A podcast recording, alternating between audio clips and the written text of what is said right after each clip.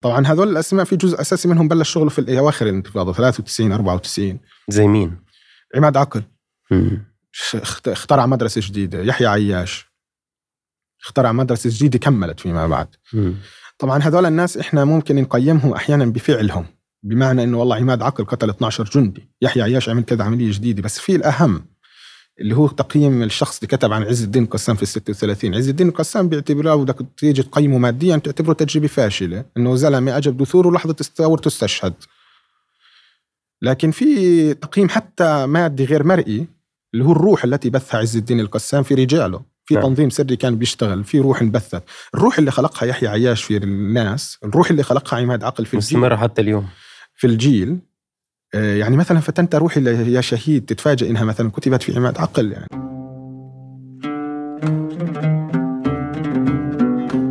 يا أهلا وسهلا. معكم خير الدين الجابري وهذا جسر بودكاست من سما القدس. من وإحنا صغار دايما ما اعتدنا أنه نسمع بالمجازر والتهجير في النكبة. حتى صارت صورة النكبة بخيالنا أشبه بلوحة ترسم هزيمتنا الكبرى.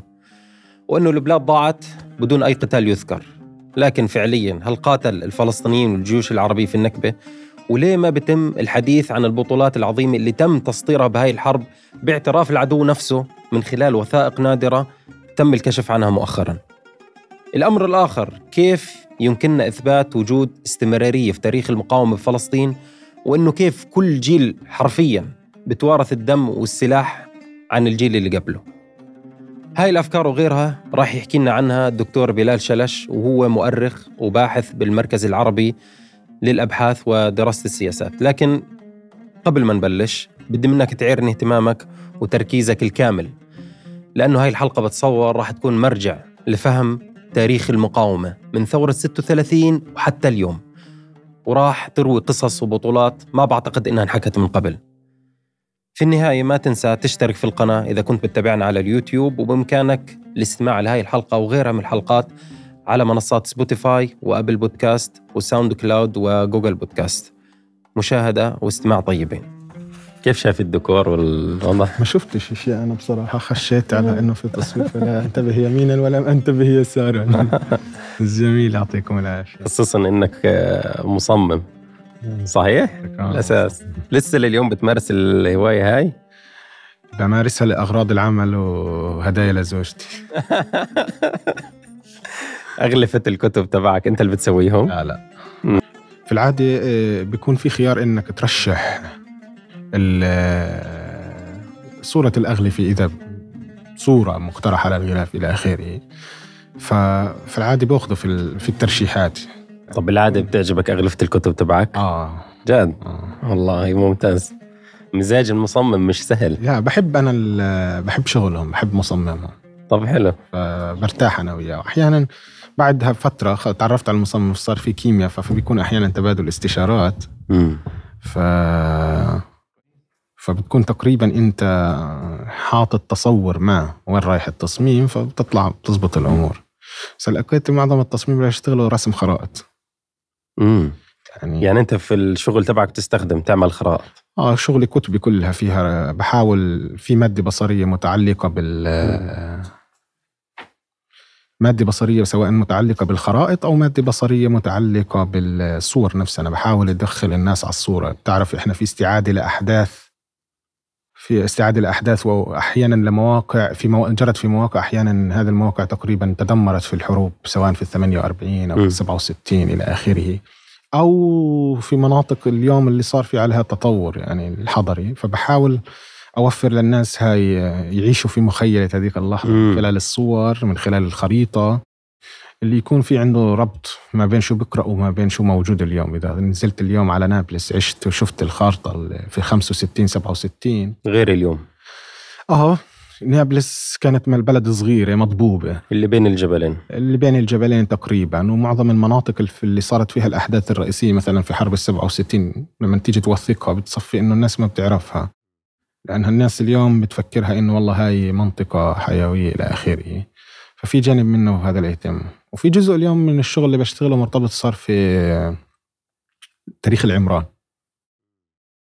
إنه تاريخ العمارة بيستهويني فلما أكتب أنا مثلا عن نابلس والبلد القديمة وتاريخ البلد القديمة لأغراض آه، شغلي على حرب 67 والمقاومة التالية لهذه المدينة ففي جزء منه بصير إنه لازم تحكي عن عمران المدينة كيف تشكل كيف مشاكل عمران. ليش الناس كانت هاجرة البلدة القديمة؟ بتصمم كمان على الـ AutoCAD ولا شو؟ لا بصمم Illustrator و Photoshop. فبرسم الخرائط أنا إلستريتر. ولسه يعني الخرائط بتطلع أحلى من خرائط يعني لسه الموهبة محتفظ فيها لليوم أنت. آه بحاول إنه تضلها هاي الشيء لأنه هذا بيسهل عملك.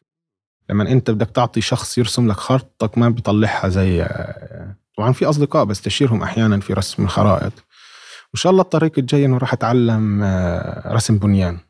جميل. رسم أبنية. فربنا سبحانه وتعالى يسر جميل. خلال السنة السنتين القادمات لأنه في جزء منه الآن مرتبط في في شغل المقبل متعلق في تاريخ المقاومة المسلحة من 67 70 في منطقة نابلس بشكل أساسي. آه، ففي جزء منه مرتبط أصلا لماذا نابلس؟ جزء منه متوفر اللي هم اللي هذا بنعيشه قاعدين اليوم في تجربة البلد القديمة إنه لماذا نابلس اليوم؟ جغرافيا طبيعة يعني المكان والجغرافيا والعمران. طبيعة العمران. م-م. هذا الشيء كمان أفرق مثلا في معارك القدس الثانية واربعين فهذا الشيء بدك تعكسه للناس بالصورة مش كمان تعكسه في الناس آه. فقد يخرج مخرج آه يعني بشتغل على أشياء ممكن يطلع عنها خرائط جديدة نمط من الخرائط الجديد اللي هو بسموه الخرائط المركبة. يعني في طبقات لا من المعرفة. من المعرفة موجودة في الخارطة نفسها. و... وجزء منه بحتاج عن جد صرت أشعر بحاجة إنه أرسم الأماكن طبعا مكلف ماديا أحيانا تشغل حد مم. معك يعني كله تعال أرسم. بس هاي كانت شغلتك الأساسية التصميم. فشو بعدين تحولت 2005 تقريبا. آه بعدين تحولت على موضوع العلوم السياسية والإعلام. وفعليا ما تحولت ضلت معي التصميم رسميا لل 2010 2011 كمهنة. م. وإلى جوارهم صرت آه، أدرس صحافة وعلوم سياسية. طبعا توجهي للصحافة والعلوم السياسية آه، من العلوم آه، درست علوم في البداية. في كان جزء منه في موجة تحول باتجاه العلوم الإنسانية في الجامعة. يعني تقريبا عشرة رحنا من هندسة وعلوم باتجاه صحافة وعلوم سياسية. ليش صحافة علوم سياسية؟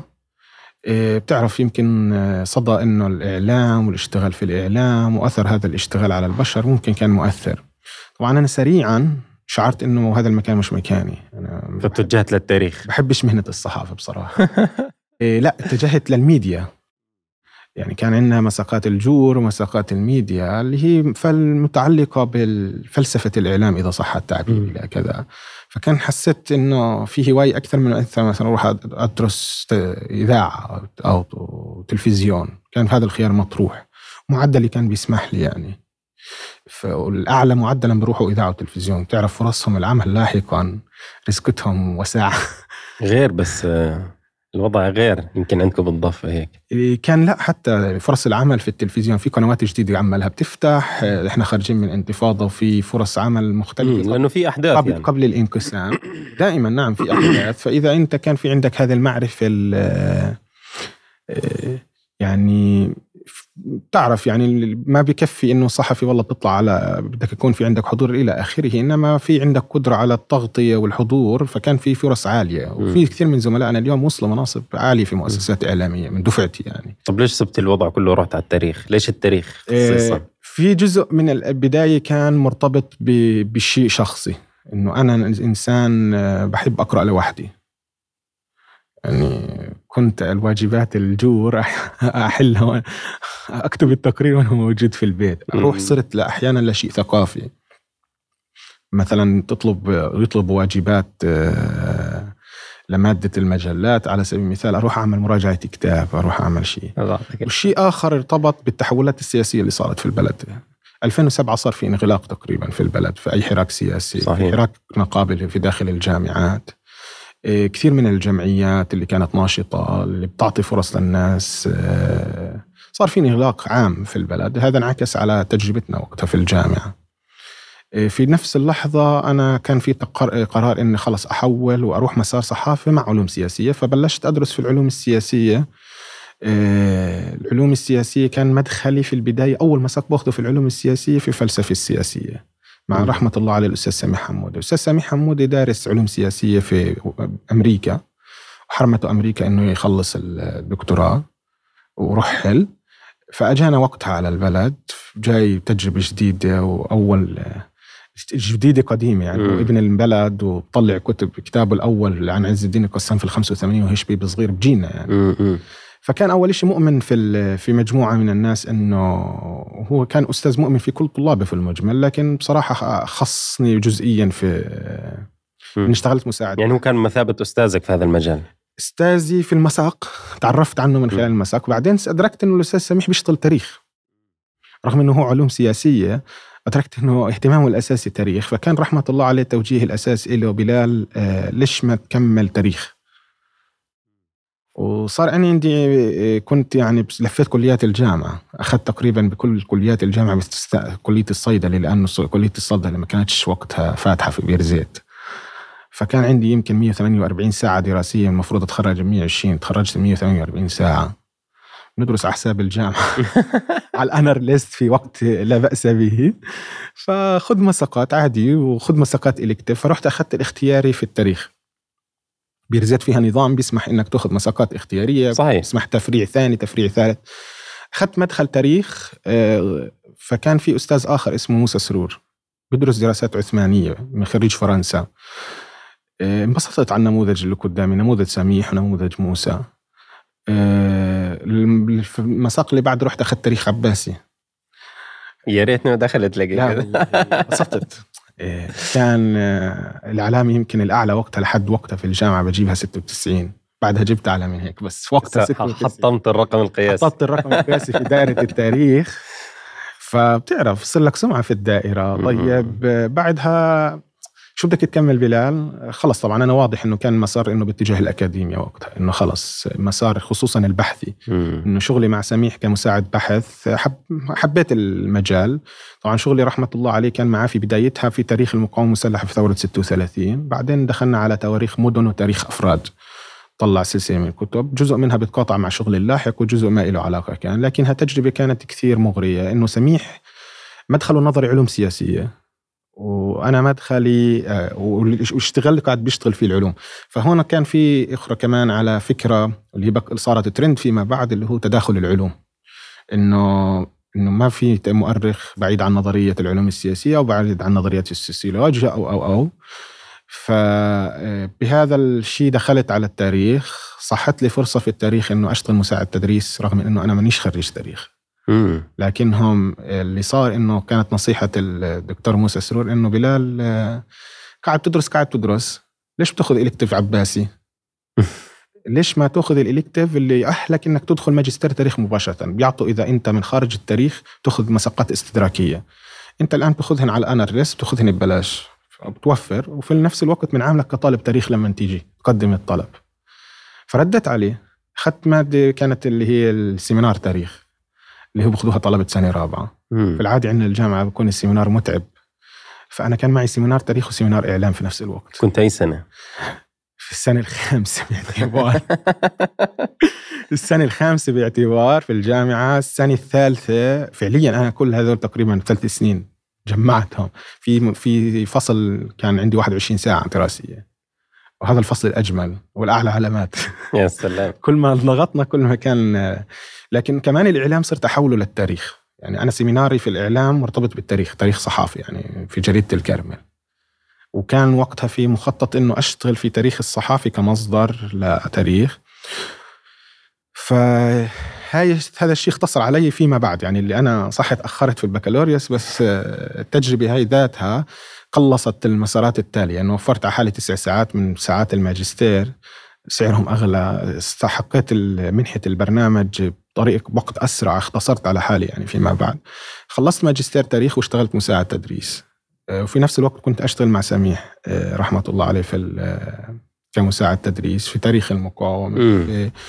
دخلت عالم الأرشيف والأرشفة من عند هذه التجربة. بلشت بإرشيف بلدية رام الله. اشتغلت على فهرسة أنا وزميل آخر. حتى ينتج كتاب عن تاريخ المدينة كان. حتى دكتورك آه، دكتور سميح كان له كتاب آه، رام الله العثمانية كمان. نعم هذا المخرج الأساسي اللي كان كان هذا جزء من مشروع بده يخرج عن رام الله العثمانية وثم رام الله الأردنية.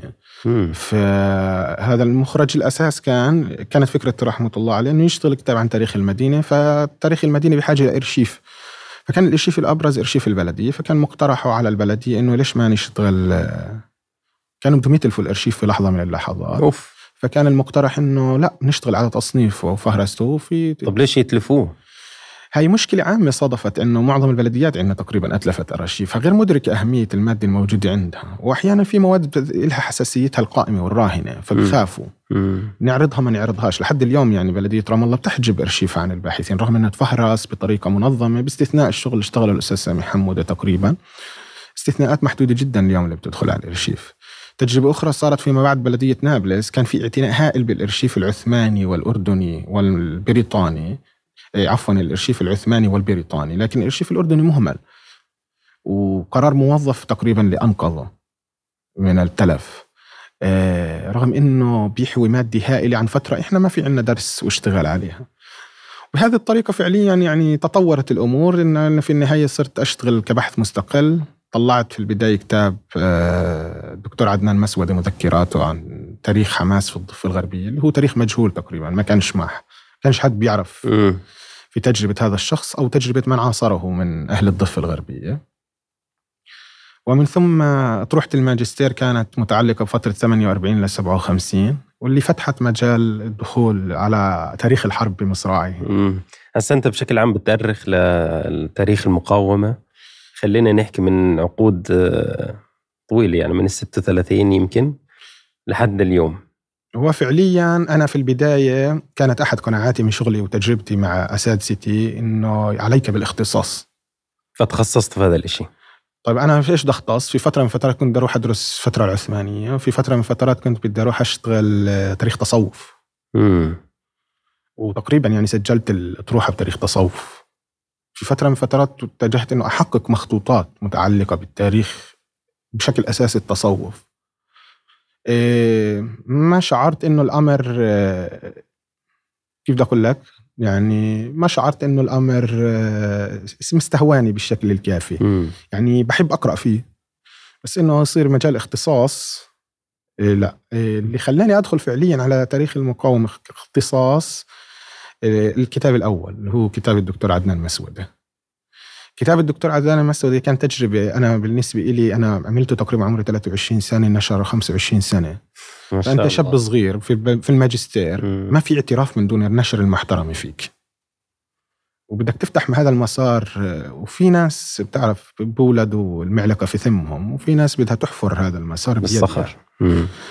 آه صحيح والدي ووالدتي متعلمين آه، عندهم هذه الخبرة إلى آخره بس ما في هذه العلاقات السابقة في عوالم النشر ولا في علاقات آه، في علاقة سابقة بعوالم القراءة من الوالد. المطالعة. المطالعة خصوصا في التاريخ. آه لكن عوالم النشر والأكاديمية كنا بعيدين عنها نوعا ما وبالتالي أنت بدك تحفر هذه العلاقات.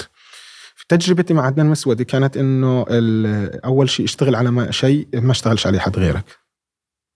وشيء يفتقده الحقل. في رواية هون رواية تاريخية كانت مفقودة. فبيبحثوا عن صراحة يعني تاريخ المقاومة خلينا نحكي تاريخ المقاومة الحديثة يعني في فقر. صحيح. في فقر وفي كثير روايات آه، ما انحكت من صحيح. قبل على الرغم من انه موجودين الناس. يعني عدنان مسعود كان بينتظر من يأتي ليتكلم معه. يعني. ذاكرته حاضرة وكذا. وكثير ناس زيه. وكثير ناس زيه. مم. وتجربتي مع الأستاذ سميح لما نشتغل على ثورة 36 نفس الشيء إنه بكتشف كل يوم ورقة ورقة. إحنا بنقول إنه ما في عندنا أوراق عن 36 ما في تراث وثائقي. لأنه بتعرف هي تجربة من العمل السري والسلاح. طبعا. البريطان صادروا جزء من أساسي من الوثائق. والصهاينة فيما بعد صادروا جزء آخر من هذه الوثائق، لكن بتكتشف إنه في عندي العائلات وثائق، عندي أفراد بعينهم من المقاتلين، إنه في لا في عندنا جزء إرث وثائقي مثلا عن هذه التجربة ما زال موجود، أنا على سبيل المثال بستكشف رسائل أكرم زعيتر مؤخرا. عندنا يمكن عشرات الرسائل اللي بينه وبين ثوار بتحكي تفاصيل جزء منها رسائل مشفرة. يعني في رسالة بينه وبين آه، واصف كمال. كانوا في دمشق. بيتحدث فيها بالمشفرة. أكرم زعيتر حاطط مفتاح الشفره فوق الرسالة. فبتتحدث عن مصنع متفجرات في حماة لثورة 36 عجيب. آه، ما في عندنا أي معلومة عن هذا المصنع. ولا عمرنا سمعنا في القصة. وانه انتقل للسلط في الأردن وإنه نقل لأنه اجى خبير المتفجرات اللي هو بالاساس سوري اعتقلوه الفرنسيين صدفة ومن ثم بلشوا الفرنسيين يبحثوا عن هذا الخيط فاضطرينا لنقل المصنع. وبيحكي عن تفاصيل متعلقة بهذا المصنع. هذا الشيء ما بنعرف عنه شيء لكن هي الورقة ألو... ورقة وثائق يعني. الناس عنه في ناس بتحب تشتغل في لما التاريخ تربطه بالوثيقة رغم إنه تعدد المسارات أو هذا الانفتاح على العلوم الأخرى سمح وأعطى أدوات وقراءة أخرى للمصادر. آه، فكان هنا في فعليا أنت بتشتغل في مساحات بكر فيها مادة هائلة. في تعطش لأنه التجربه ما زالت معاشه طبعا طبعا يعني أنت طب من خلال يعني عملك في يعني في موضوع تاريخ المقاومة أنت دائما بتعنون كتاباتك معظم كتابات أو مش بتعنون بتختمها بميراث الدم والسلاح هل بتعتقد إنه في استمرارية في في أجيال المقاومة في العمل المقاوم فيما إيه. يتعلق في الموضوع الفلسطيني ولا إنه كل جيل بيبدأ من الصفر؟ في جهتين مم. طبعا هو أنا برأيي إنه الأساس لازم نحن ناخذ دائما الطريقة المسارات الهجينة إن صح التعبير مم. فكرة إنه آه، نيجي ننفي ونقول نحن الطلقة الأولى في كل محطة من محطات تاريخية ونحن بدأنا من الصفر فيها هذا هدم لشيء مادي حتى مم. نقدر نمسكه في شخوص في كرة كمان وأنا دائما بحب أستدعي قصة آه، من ثورة 36 في عندنا عيسى البطاط رحمة الله عليه من قيادات الجنوب كان استشهد في الثورة عيسى فيما بعد ولده استشهد في سجن شطه في ال 54 اللي هي فترة حرب الحدود. كان مسجون تسلل أو النزله بسموها أهل البلد اللي هي هاي ما زالت مرحلة إحنا ما بنعرف عنها شيء فعليا رغم إنه عشرات القصص اللي ممكن كان عشرات الشهداء اللي تقدموا فيها عشرات العمليات اللي تنفذت في هذه الفترة. آه، ممكن نعرف عن جزء منها متعلق بتجربة العمل الفدائي في غزة قبل ال 57 أو قبل ال 56 عيسى ابنه بيستشهد في شطة. أخ ثاني بروح بقاتل معه في في الثورة في موجتها الجديدة بعد ال 65 وعندهم فيما بعد وبصير في عندهم جيل جديد بنيزي لما يصير جيل الحفيد وبتيجي موجة صعود العمل العسكري لكتائب القسام آه، إياد البطاط اللي هو بيستشهد في بداية ال 2000 2000 أظن أواخر 99 بداية 2000 أظن بشهر 3 ال 2000 بيكون أحد بيكون قائد العمل العسكري في الجنوب لحماس. فأنت بتحكي عن عائلة واحدة فيها هذا الميراث ممتد فعليا ميراث السلاح وميراث الدم. وهذا الإشي بقدر أضرب لك عليه أمثلة تقريبا في كل قرية. م. وإحنا اليوم صرنا نستحضره يعني. أنا في البداية لما كنت أكتب في هذا الهاشتاج لأسباب شخصية إنه بدي أرتب أرتب أفكاري المتعلقة في الموضوع لأنه جزء من المسار أنا صحيح اختصاص وأنا صحيح بشتغل مايكرو. بس في لحظة من اللحظات أنت بتصير تشوف تقاطعات اللي بتضطرك إنك ترجع لورا. بتبلش من 1917 في حالتي يعني بداية دخول الاستعمار البريطاني. لأنه في ناس استشهدت أصلا في الحرب. يعني كيف مثلا اليوم بدي اقرا تجربة غزة بدون ما أقرأ تجربتها في الحرب العالمية الأولى؟ صمودها الأول والثاني والثالث. ما بقدر أقرأها بدون ما أقرأ هذه التجربة فعليا وبدون إنه في كأنه شيء مع في شيء يبنى على شيء. آه في أحدهم كتب مقال في 36 عن عز الدين القسام يسماه الروح. الروح الثورة الجديدة أو الروح التي بثها عز الدين القسام هذه الروح فعليا بحس إنها تتناقل من أجيال. لكن إلى جوار هذا المسار ما نقع في مسار كأنه نقول آه إنه من الطبيعي إنه إنه من الطبيعي إنه في عندنا استمرارية وبالتالي من يأتي في محطة جديدة في لحظة من اللحظات إنه كأنه ما عملش شيء إنه لا أنت استمرار للآخرين. عيني وراسي في جزئية أنت استمرار للآخرين لكن في جزئيات لا. إحنا في ناس في لحظة هم يشكلون استثناء. أسهل نموذج أقرب نموذج على الناس اليوم ممكن نستدعيه آه، الانتفاضة الثانية. الانتفاضة الثانية وهذه ليش الانتفاضة الثانية؟ لأنه بتشبه حالة ما قبل 36 أثر الشهيد عز الدين القسام. هو يعني صراحة في فقر وفي يعني الكتابات حول هاي الفترة قليلة جدا خصوصا يعني فعلها العسكري. العمل أنا العسكري أنا في فترة الانتفاضة الثانية. أنا أدعي أنه من 1917 ل 2023 كل محطة من المحطات إذا تفرغت فيها محطة بنحكي عن شهر أو بنحكي عن يوم أحيانا. بفرق. لو لو واحد بيتخصص بشهر نيسان 1948 نيسان إبريل 1948 بيقدر ينتج عمره كله عمره كله يتوفر لدينا المادة.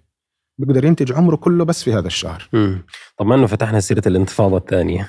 خلينا نعمل شوية focus هيك على هاي الفترة. آه طبعا هاي مهمة إنك تأرخ لهي الفترة أعتقد مهمة شوي صعبة. لأنه أنت بتحكي عن خلايا مقاومة شيء يعتقل شيء استشهد شيء اغتيل شيء كذا. آه، فشو شو بتعطينا هيك فكرة أو لمحة من خلال بحثك عن هاي الفترة ورجالاتها والفعل العسكري فيها؟ طبعا في عندنا في الانتفاضة مثل ما حكيت أنت في البداية في مشاكل. أول مشكلة إنه بنشتغل في تاريخ راهن. م. تاريخ الراهن في المجمل في إشكالاته اللي بتختلف عن إشكالات تاريخ قبل 50 سنة أو 70 سنة أو 80 سنة. صحيح. هاي أول إشكال. تاريخ راهن ملوش علاقة حتى لو بعمل سري أو بغير عمل سري حتى لو بدي أرخ لقضية سياسية. وهذا اليوم نشهده في مصر مثلا تاريخ ثورة مصر أو نشهده في تاريخ حركات سياسية معينة. تقصد القائمين على الفترة الحالية أو المتمسكين في زمام الأمور ممكن يغيروا؟ طبعا كل لحظة ممكن نغير. إحنا م. كلنا بنكتب رواية. هذا هذا شيء آخر. بس المشكلة التاريخ الراهن كتاريخ راهن إنك أنت بتعالج قضية آنية ما زالت تفاعلاتها قائمة. م. وبالتالي نظرتك أحيانا إلها ممكن تكون نظرة اختزال أو في نظرة مبالغة أو إلى آخره. إشكال آخر إحنا متعلق بالانتفاضة متعلق بمجمل تاريخ العمل العسكري في فلسطين. إنه بنشتغل في عمل عسكري، العمل العسكري معناه إنه في حياة سرية بالدرجه الاساسيه. طبعا اللي بنشوفه اليوم واللي شفناه قديما إنه في عندنا تقريبا في مدرستين فلسطينيين وهذا طبعا ممكن نشوفه عالميا. آه، أنا بحب أسميها مدرسة عمر أبو ليلى ومدرسة ياسر عرفات. ليه؟ ليش؟ في قصة عنا وبنرجع للانتفاضة مم. اللي هي هي بتربطها اليوم بظاهرة عرين الأسود كتيبة جنين وسؤال الإعلام هل نطلع المطارد على التيك توك ولا ما يطلعش على التيك توك؟ مم. في 67 البلد طالعة من هزيمة. طبعا في رؤية أنه الناس لم تنهزم لأنه الناس لم تقاتل في مجملها. التنظيمات بالحد الأدنى رأت هيك. أو المقاتلين أبناء التنظيمات رأوا هيك. إحنا بكنا في سجن المحطة وبكنا في سجن في السجن في القدس أو في عدد من السجون أو إحنا مطاردين من اللبنانيين والسوريين أو إلى آخره. يعني ما في كان هذا الاحتضان لفصائل المقاومة المسلحة اللي طلعت في السنوات السابقة. بالعكس في أحيانا محاربة. وبالتالي إحنا ما اشتغلنا في الحرب. الذي هزم هو النظم الرسمية العربية. مع ذلك انعكاس الهزيمة كان طاغي على حياة الناس. طبعا. في حلم. نفسيا ومعنويات في الأرض. ارتفعت ارتفعت الناس وأجت انحطت مرة مم. واحدة. اللي صار إنه قررت فتح تعمل ما تسميه الانطلاقة الثانية إنه كل كادر هينزل على الأرض المحتلة وبلشوا للتحضير لقواعد آمنة مستفيدين من تجارب ثورية سابقة بدنا نحاول نستنسخ هذه التجارب. طبعا إحنا اليوم في الكتابات إيه، في تركيز بصير على تجربة فيتنام وتجربة كذا وأثرها على هذه التجربة. وما نشوف لاثر تجربة 36 اللي ما هيش بعيدة عن الناس أو تجربة 48 اللي ما كانتش بعيدة عن الناس. بالعكس في واحد قاتل في ال 48 وقاتل في ال 36 ممكن يكون مع فتح في لحظتها وكان. م. ففي دورية اسمها دورية القيادة بتسميها أدبيات فتح. كان فيها عبد الحميد القدسي كان فيها أبو علي الشاهين هي مجموعة من المقاتلين. ياسر عرفات كان فيها اللي قرروا يدخلوا على الأرض المحتلة لتنظيم العمل العسكري في الأرض المحتلة بتنزل تقريبا في شهر سبعة. ف... سنة؟ سنة 67 يعني بنحكي بعد شهر تقريبا من الهزيمة من الهزيمة نازلين بأسلحة كلاشينكوف في مجمله معهم RPG بي 2 هذا الجيل الثاني اللي هو مش الـ seven. وبكل كنا حريصين جدا على السلاح وأحدهم اللي هو عبد الحميد أبو ليلى كان كان أصلا الحج أمين الحسيني في سنوات بعد خروج بعد الهزيمة في 48 معني إنه بتدريب عدد من الفلسطينيين في الجيوش العربية فكان في اتفاق عاملينه في العراق مع حكومة عبد الكريم قاسم إنه دخلوا الناس الكلية العسكرية ممن دخلوا الكلية العسكرية عبد الحك... عمر أبو ليلى. أبو عمر هذا اسمه كان الحركي مجاهد. عمر لما تنشأ فتح بصير من أبرز مدربينهم ومن أبرز الكادر العسكري لما تصير المعارك في الداخل تقرر الانتقال للداخل بقرر ينتقل للداخل. معاه في اخر واحد اسمه أبو علي المدني. أبو علي كمان من خريج المدرسة المدرسة العسكرية الرسمية صح التعبير. في معاهم موجه سياسي عبد الحميد القدسي اللي هو أستاذ مدرسة وداخل على الخبرة العسكرية من هذا هذا المجال. وفي معاهم ياسر عرفات اللي هو مهندس ونشاطه السياسي ما له علاقة في العسكرية التقليدية.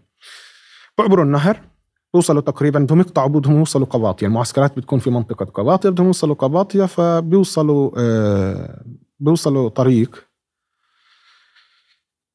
آه في الطريق بنلاقوا واحد وزوجها متقاتلين. كبار في السن. طيب. أبو عمر بتدخل بيصلح بينهم وبيصلح بينهم. قضية الإصلاح أخذت تقريبا ساعات. ساعات. آه ساعات.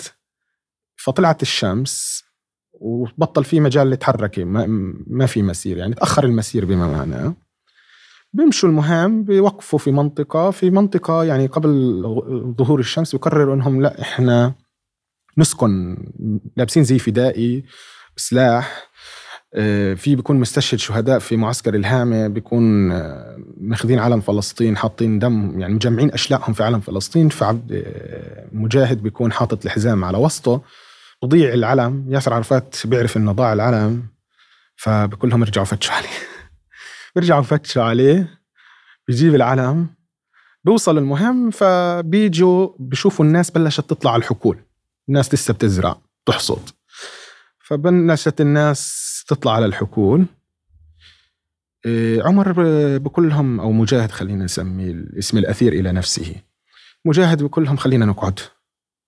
حتى ما ننكشف بلاش يكون في مخبر بلاش يكون في حركة جيش بلاش كذا. فكر بشكل عسكري. بشكل عسكري إنه إحنا حركة سرية تنظيم سري العلن الآن بضرنا وبالتالي إحنا لازم نكن في مواقعنا نروق على حالنا ونقعد.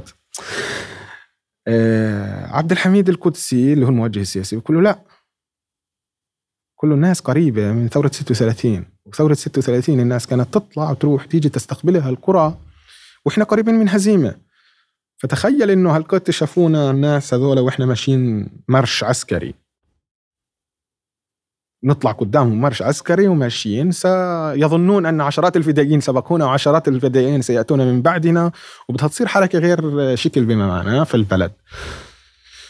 فإنه صح يمكن ننكشف بس انكشافنا سيؤدي إلى أنه نقول للناس أنه ما انهزمنا. والمقولة هون أهم قد تكون من الفعل. بيختلفوا من المدرسة العسكرية اللي هي أنا بسميها مدرسة السرية ومدرسة العلن أو مدرسة العسكرية ومدرسة العلن.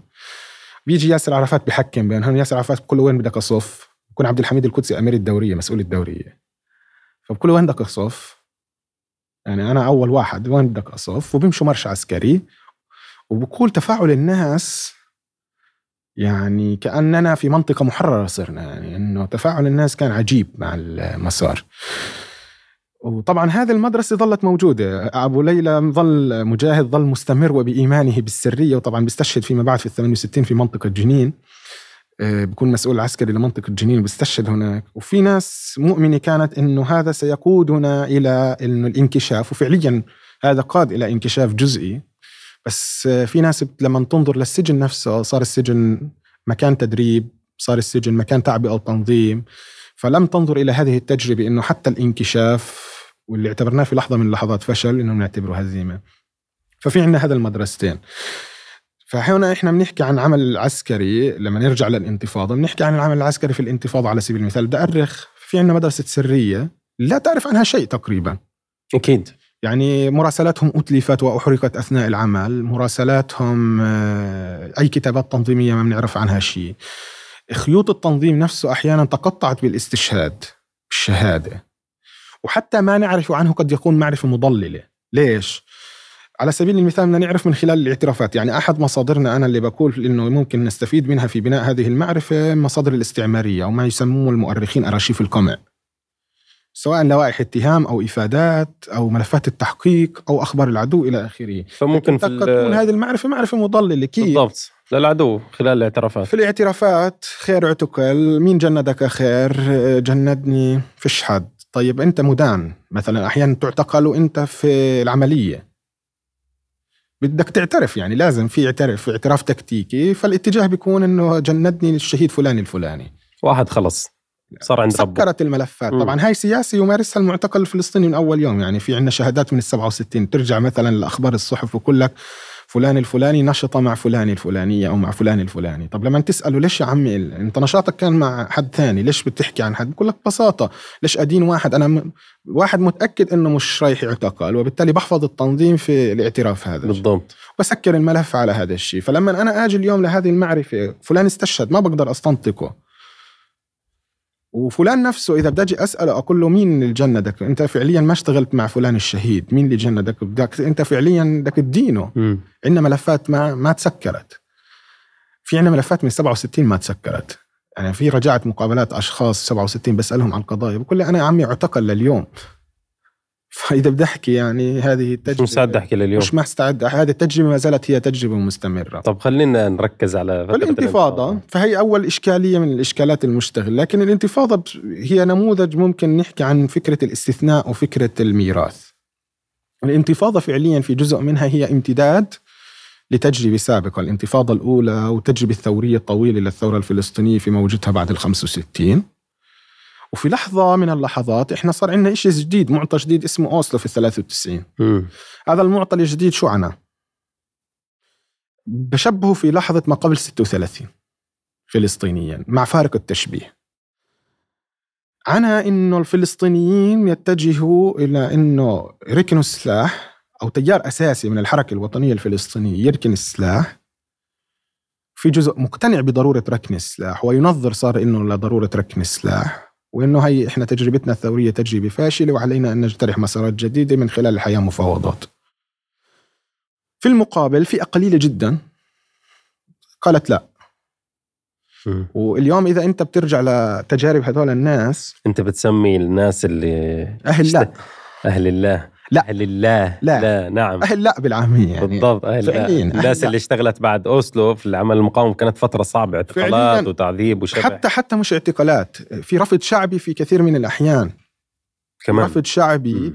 أو على الأقل بديش أسميه رفض شعبي قد نظلم الناس في هذا الشيء الصدى الإعلامي العام مع ضرورة إعطاء هذا الفرصة لهذا المسار مم. نجرب تعالوا هذا نجرب. شفناه في الانتخابات. وفيما بعد مم. في الموجة الأولى طبعا كان في محاولة إنه لا تعال نستوعبكم نستوعبكم في الأمن الوقائي اللي هو جهاز سيستوعب المطاردين تعالوا نستوعبكم في جهاز المخابرات اللي هو الجهاز اللي يستوعب المطاردين في غزة مم. إلى آخره في محاولة لاستقطاب الكادر العسكري ونقول له إحنا عمي مشروعك الوطني هي طريق جديد لمشروعك الوطني أعطيه فرصة مم. وبديش أكثر من فرصة طبعا في الخطاب الأساسي للسلطة الفلسطينية في البداية.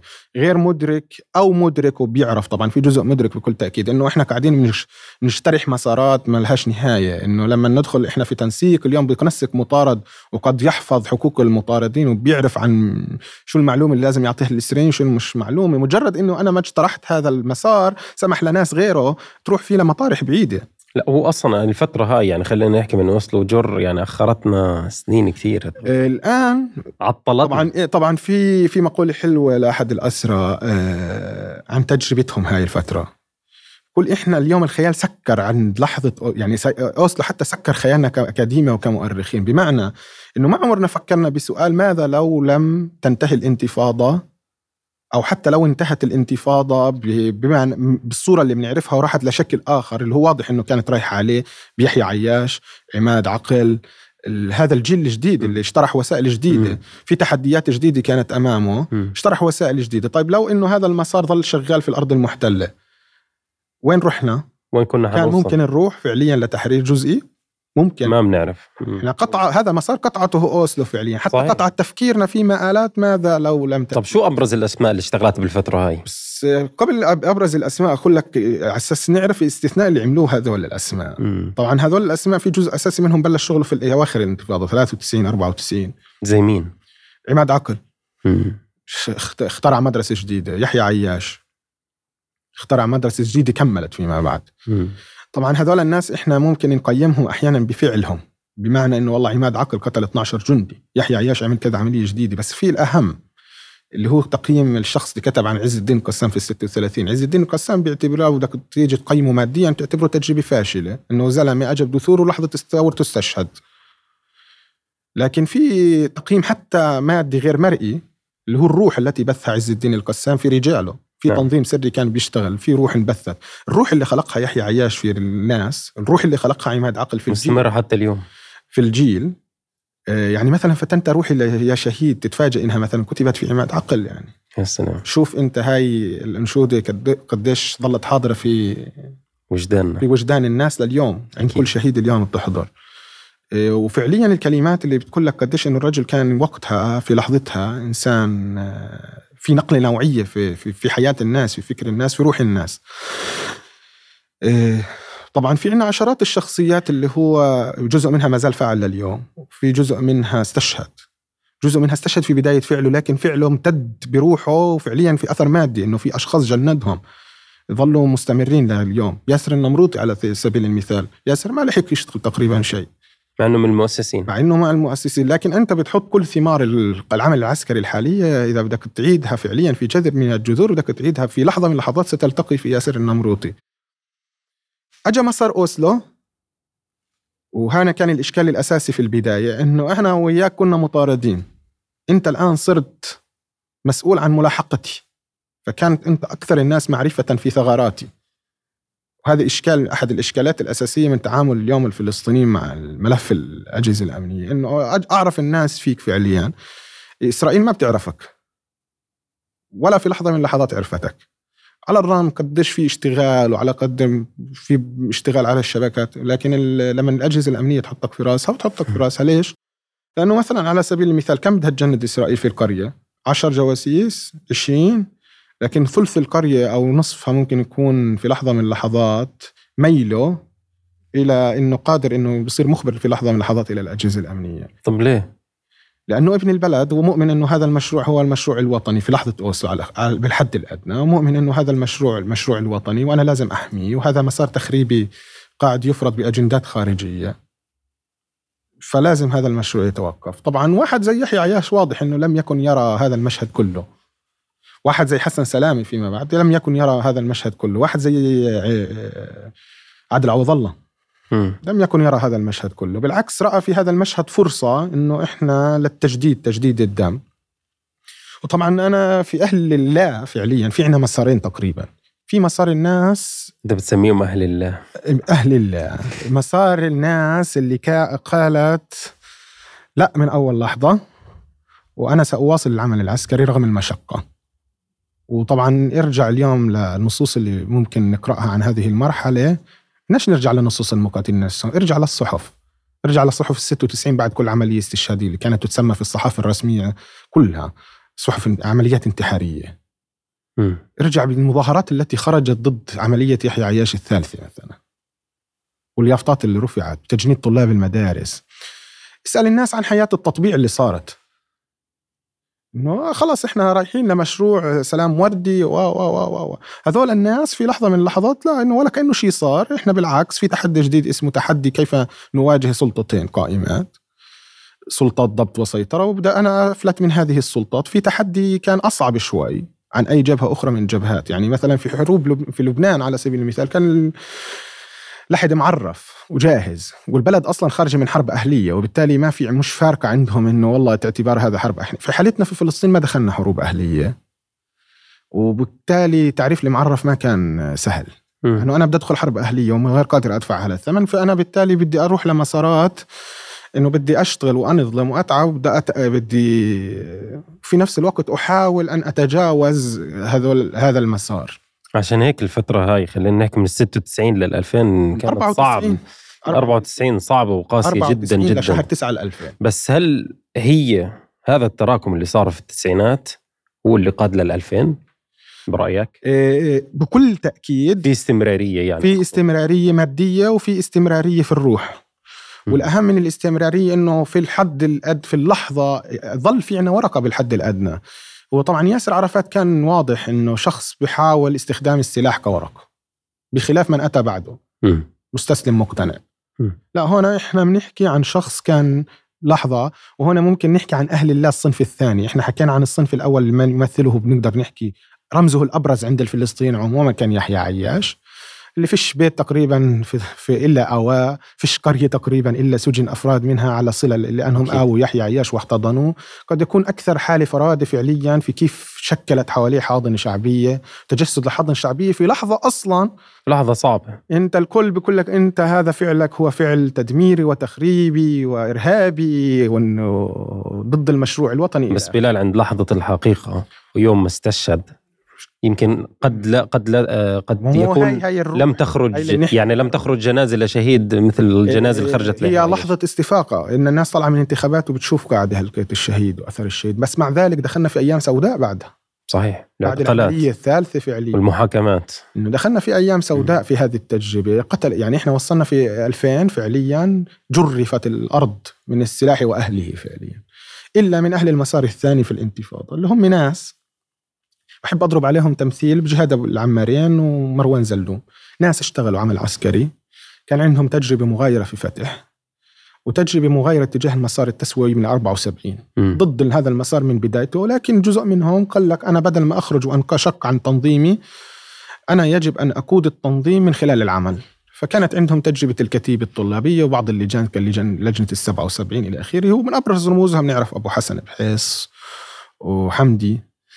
الشباب اللي استشهدوا في 88 هم فيما بعد قادوا لتأسيس سرايا الجهاد اللي هو حمل في البداية بداية العمل العسكري للحركة الإسلامية سواء جهاد إسلامي أو كتائب قسام فيما بعد.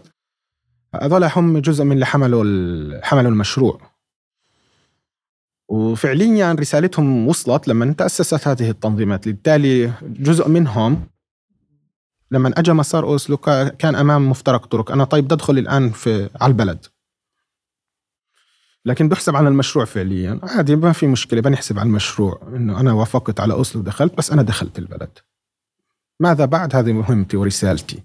فبلشوا في عمليات تدريب مخيمات صيفية محاولة نقل خبرتهم بالسلاح للناس.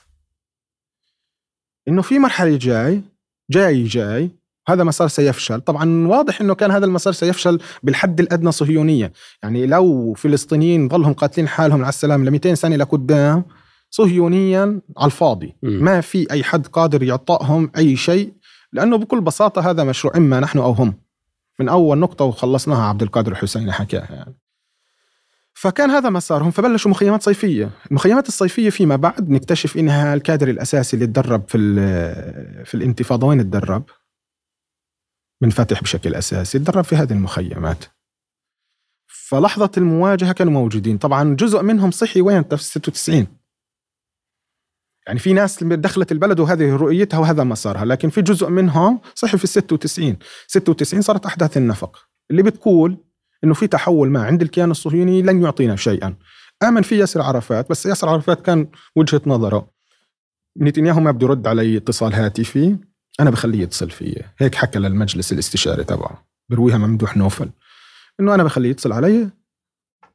فلت السلاح. ولعت الاحداث النفق. حبة النفق. حبة النفق. ففي جزء كان يعتبر حبة النفق بروفا اليوم هو آت. وإنه إحنا يجب أن نروح في المسار فكان في عندنا فعليا كأنه صنفين. في صنف آمن بالله من أول لحظة وظل ماشي في هذه الله ودفع ثمنها داخليا. وضد العدو. وسبحان الله يعني الدم في في بلادنا حياة يعني. عشان هيك ممكن ميراث الدم إنه إنه مش فعليا في تركة كمان بتصير. هذه الروح التي ينقلها الشهيد إلى إلى الناس الجيل الآتي من بعده. في ناس أنت بتبلش أصلا تفكر في العمل العسكري مع استشهاد شخص. يعني في عنا أسير من قيادات الجهاد الإسلامي اسمه زيد البساسي زياد تقريبا دينامو في منطقة طول كرم والشمال وصحيح اعتقل فتره مبكرة من الانتفاضة إلا إنه بتلقي له أثر في كل شيء صار فيما بعد. زيد مثلا لما تيجي تتابع وين زيد انتمى إلى الجهاد الإسلامي؟ متى بحث عن العمل العسكري أصلا كله؟ في لحظة استشهاد واحد هو عز الدين براهمي في عنزة. لما استشهد عصام براهمي في عنزة وإبراهيم كان استشهاده من بدايات الناس اللي بتتحصن في موقع وتستشهد في الموجة الجديدة لأنه فعليا هذا موجود من ال 67 ناس تتحصن في مكان إلى آخره. بس دائما في هذه الموجة الجديدة اللي بتأتي لتذكر الناس في هذا المسار. فصمود هذا الرجل لحتى الاستشهاد دفعوا إنه يفتش على الجماعة ويلتحق في العمل العسكري بينزل عند السلطة خمس مرات قبل أوسلو. وظل يظل يظل لحد ما يوصل لحد آه، لحد الانتفاضة. بيكون واحد واحد من أبرز الكوادر الأساسيين مع أسعد دقة ومجموعة من أفراد إياد صوالح وآخرين. فهنا لحظة الشهيد بس فعليا بتأخذ هذا المسار أخذته في مسار آخر اللي مهد فعليا للانتفاضة. في عنا لحظات الشهداء لحظات العمليات الاستثناء. في عنا الرجال كانوا مجانين بنمط يعني أنت لما تقرأ بيانات بيانات الكتائب اللي هي بتحس قديش الفقر طبعا كان. شوف بوسترات أنا بسميهم أحيانا آه، فن المست... فن الفق... فن الفقراء. لما نشوف البوستر القديم كيف كانوا يستغلوا مثلا لوحة من فلسطين المسلمة يجي يعملوها قصقصوها يحطوا صورة الشهيد عليها يعيدوا طباعتها البيان يكتبوه بخط الإيد أحيانا. في عندنا بيانات موجودة بخط الإيد. بتحس إنهم عن جد هذول الجماعة شو كانوا؟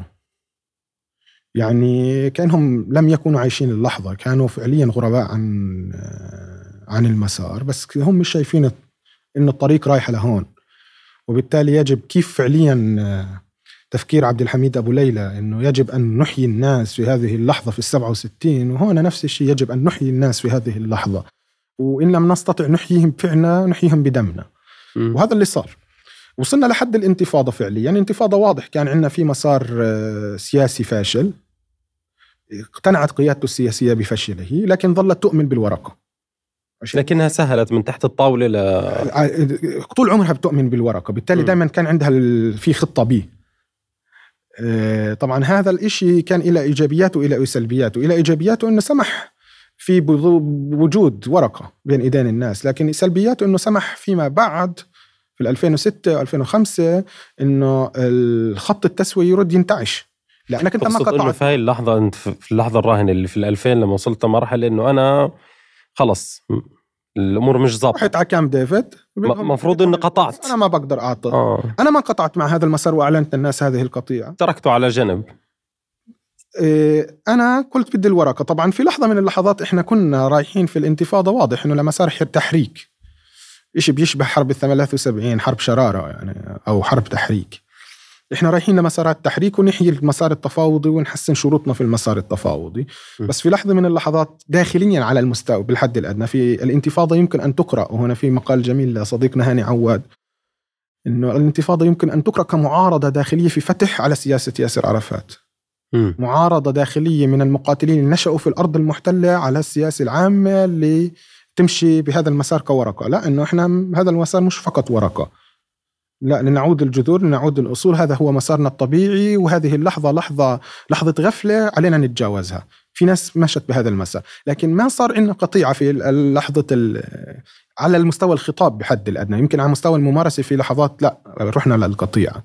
بس على مستوى الخطاب ما صار في عندنا قطيعة وبالتالي كان من السهل إنه أي شخص يجيب الشرعية اللي معاه. يعني يقول أنا هاي شرعيتي الثورية السابقة حتى شرعية الانتفاضة. يعني من السهل إنه اليوم تلاقي حد من كبار المسار التفاوضي التفاوضي أو المسار السياسي اللي بيجي بيحكي لك إحنا قدمنا 3000 شهيد في الأجهزة الأمنية. وكأنه يرى إنه هذا الدم الذي قدم أنا أنا أنا نتيجته أنا حصيلته. هذا. المسار ما زال موجود. ما في عندنا هذا القطيع. ما صارت عندنا هذا القطيع في مستوى الخطاب وهذا كان قد يكون أحد الإشكالات الأساسية اللي ممكن ترجع في أي لحظة. إنه ممكن الدم الذي يبذل في محطة من المحطات أن يستثمر سياسيا في غير أهله. في غير مكانه. في غير مكانه وفي غير أهله. إنه هذا المسارات بدها تصعد. ناس ما بتصعد. هذول الناس بتروح بتصعد المسار الآخر. طب بلال يعني ممكن نبني سردية تاريخية واضحة لتشكيل الأجنحة العسكرية للفصائل الفلسطيني خلينا نأخذ كتاب القسام مثالا. أنا بظني لا. ليه؟ لا هذه هذه جزء من إشكالات التاريخ الراهن طبعا لأنه طبيعة العمل في الضفة الغربية وفي قطاع غزة في الأرض المحتلة عموما آه، مختلفة ومتميزة بين منطقة ومنطقة. يعني؟ لذلك وهذا إشي دير بالك بيشبه كل شيء في. تاريخنا المقاوم يعني أنا حرب ال 48 إذا جيت سألتني قلت لك "إيه بلال هل تتوقع هل بتقدر تعطيني سبب ل... ل... لاقامه دولة إسرائيل وانتصار الصهاينه في في مجمل هذه الحرب. قل لك أو والله هل السبب السقوط يافا هو ذاته سبب سقوط حيفا هو ذاته سبب سقوط القدس الغربية؟ بقول لك لا. ولذلك أنا دائما شغلي بتجه باتجاه المايكرو اللي هو التدقيق المجهري. وقناعتي شو أبرز إشي في وقناعتي إنه هاي الفترة يعني؟ في عندنا مسارات مختلفة على كل تق... طبعا ممكن هذه ناخذ نموذج كتائب القسام وتقيسه على النماذج الأخرى. في عندنا أول شيء المسار اللي حاول اللي هو تاريخيا دائما في عندنا هذا المسار اللي هو بيحاول إنه يكون في عندنا التجنيد المركزي. البناء المركزي وإنه حتى نحصل آه، فعل عسكري ممتاز وكذلك فيما بعد حصاد سياسي ممتاز يجب أن يكون الفعل المعسكري مدار بطريق بقرار سياسي وهذا الفعل العسكري مدار بطريقة هرمية اللي تسمح في لحظة أوقف في لحظة أضرب في لحظة أشد في لحظة أرخي. هذا المسار موجود وحاولت كتاب القسام على سبيل المثال تأسيسه في مناطق ألف. هذا الإشي بنلاقيه في نابلس بنلاقيه في جنين. بنلاقيه في تجربة اللي هو صلاح دروزي وحسام بدران تشكيل اللي معهم إبراهيم حامد تشكيل رام الله. في منطقة جنين كذلك جمال أبو الهيجة ونصر جرار التشكيل اللي معهم قيس عدوان والتشكيل اللي معهم. وهذا تقريبا في لحظة من اللحظات كان بيشمل الضفة الغربية كلها. يعني عندنا قيس عدوان في جنين عندنا أيمن حلاوة وسليم حجي في نابلس عندنا إبراهيم حامد ومن معه في رام الله. اللي فيه تواصل تنظيمي وفي تواصل خبرة. يعني خبرة المتفجرات على سبيل المثال انتقلت انتقلت هي من يحيى عياش هنا ميراث الدم لمحي الدين الشريف. محي الدين الشريف نقلها إلى سلسلة من المهندسين منهم جاسر إسمارو منهم آه، نسيم أبو حنبلي. الروس. نسيم أبو الروس. مم. لسه الحنبلي. بدري عليه. مم. بعدين بيجي أيمن حلاوي بيكون مع هذول الناس. بيطلعوا هذول الشباب من السجن بيردوا بينقلوا الخبرة للجيل الجديد. كريم بيكون معهم أصلا كريم مفارج جيل جديد. تأتيهم خبرة جديدة من الخارج. المادة تبعتهم بيكون في عندهم مشكلة في اختزالها بتأتيهم الخبرة العسكرية من الخارج بيختزلوا هذا المتفجرات فبتصفي العملية الأولى عندنا عملية ضياء الطويل. الشخص نفسه المسؤول عنها هو كان مسؤول عن حزام سعيد الحوتري. شوف الفرق بينهم في في الإثخان في العدو في تلك المرحلة. مم. لأنه في خبرة عسكرية أجت. وهذا المسار بنلاقيهم هذول الشخوص في هذا التواصل يعني الخبرة هذه نفسها راحت لعبد الله البرغوثي في رام الله راحت لعلي علان في بيت لحم علي علان بينقلها للخليل وبتظلها لحد تقريبا 2003 لحد اليوم يعني هذا الجيل موجود آه، في له آثار ممتدة في الخبرة العسكرية مم. طب الب... هذا هذا هذا بنحكي عن المسار الأول. التشكيلات اللي هو المسار ال- التنظيمي الواضح البنية الهرمية الواضحة اللي بيجي قرار من الجهاز من رأس الهرم في التجنيد في رأس الهرم في العملية. أحيانا طبعا كان في يكون للخلايا العنقوديه هامش من الحراك وفق سياسة التنظيم العامه يعني في في مبادرة تأتي من الخلية بس هي مغطاة ماليا وعسكريا وخبرتها وفي هذا التواصل في كل شيء فعليا في هذا التواصل ال... هذا هذا شكل موجود من الأشكال. إلى جوار هذا الشكل وجد التنظيم اللي بنقدر نحكي آه، أنا بشتغل في تنظيم أنا ابن حماس بعتبر حالي على سبيل المثال ابن فتح ابن الجهاد الإسلامي. رسالة التنظيم العامة خطاب التنظيم إنه هذه المرحلة مرحلة تصعيد. طب أنا شو دوري؟ أنا قائم على هذا الثغر الآن. شو دوري وشو وظيفتي؟ على سبيل المثال هذا النموذج عندنا العهد العشرية طلعتها كتاب القسم. أول عملية فيها كانت طلعت العملية الأولى طلع العملية الثانية اللي هو رحمة الله عليه فادي من آه، قلقيليا تفاجئوا الجماعة. مين اللي طلع العملية؟ مم. سألوا مين الشاب مع آخر مين مع كان كان موجود مع فلان في المسجد الفلان طلع جايب عيدان كبريت حتهم في قرار تطلع عهدة عشرية ليش أنا مطلع الاستشهادي الثاني. سوى الحزام الناسف من اعواد الكبريت ونزل الاستشهادي. وفيما بعد بتصل في التنظيم. وهذا نموذج عندنا كثير. وقد تكون من كبريات العمل الخ- الخلايا. مثلا على سبيل المثال بحب أضربه نموذج آخر مجموعة آه، سلواد آه، كوبر سلواد المزرعة اللي هي قياده جاسر البرغوثي بلش في. في البداية إنه هو ابن تنظيم دعوة فأخذ جزء من مال تنظيم الدعوة وراح شكل تشكيل عسكري خاص فيه على راسه. على راسه. مم. وفيما بعد بتصل بقيادة التنظيم الهرميه بعد ما يسوي عمليات. لما راح بده يسوي الخلية الثانية في السلواد يتصل بس يوسع خطه. السلواد تقع على خط 60 إحنا من أبرز الطرق الرئيسية اللي صارت عليها الانت- انتف... عمليات في الانتفاضة. وكان هدفه الأساسي انه أنا بدي اضرب الجنود.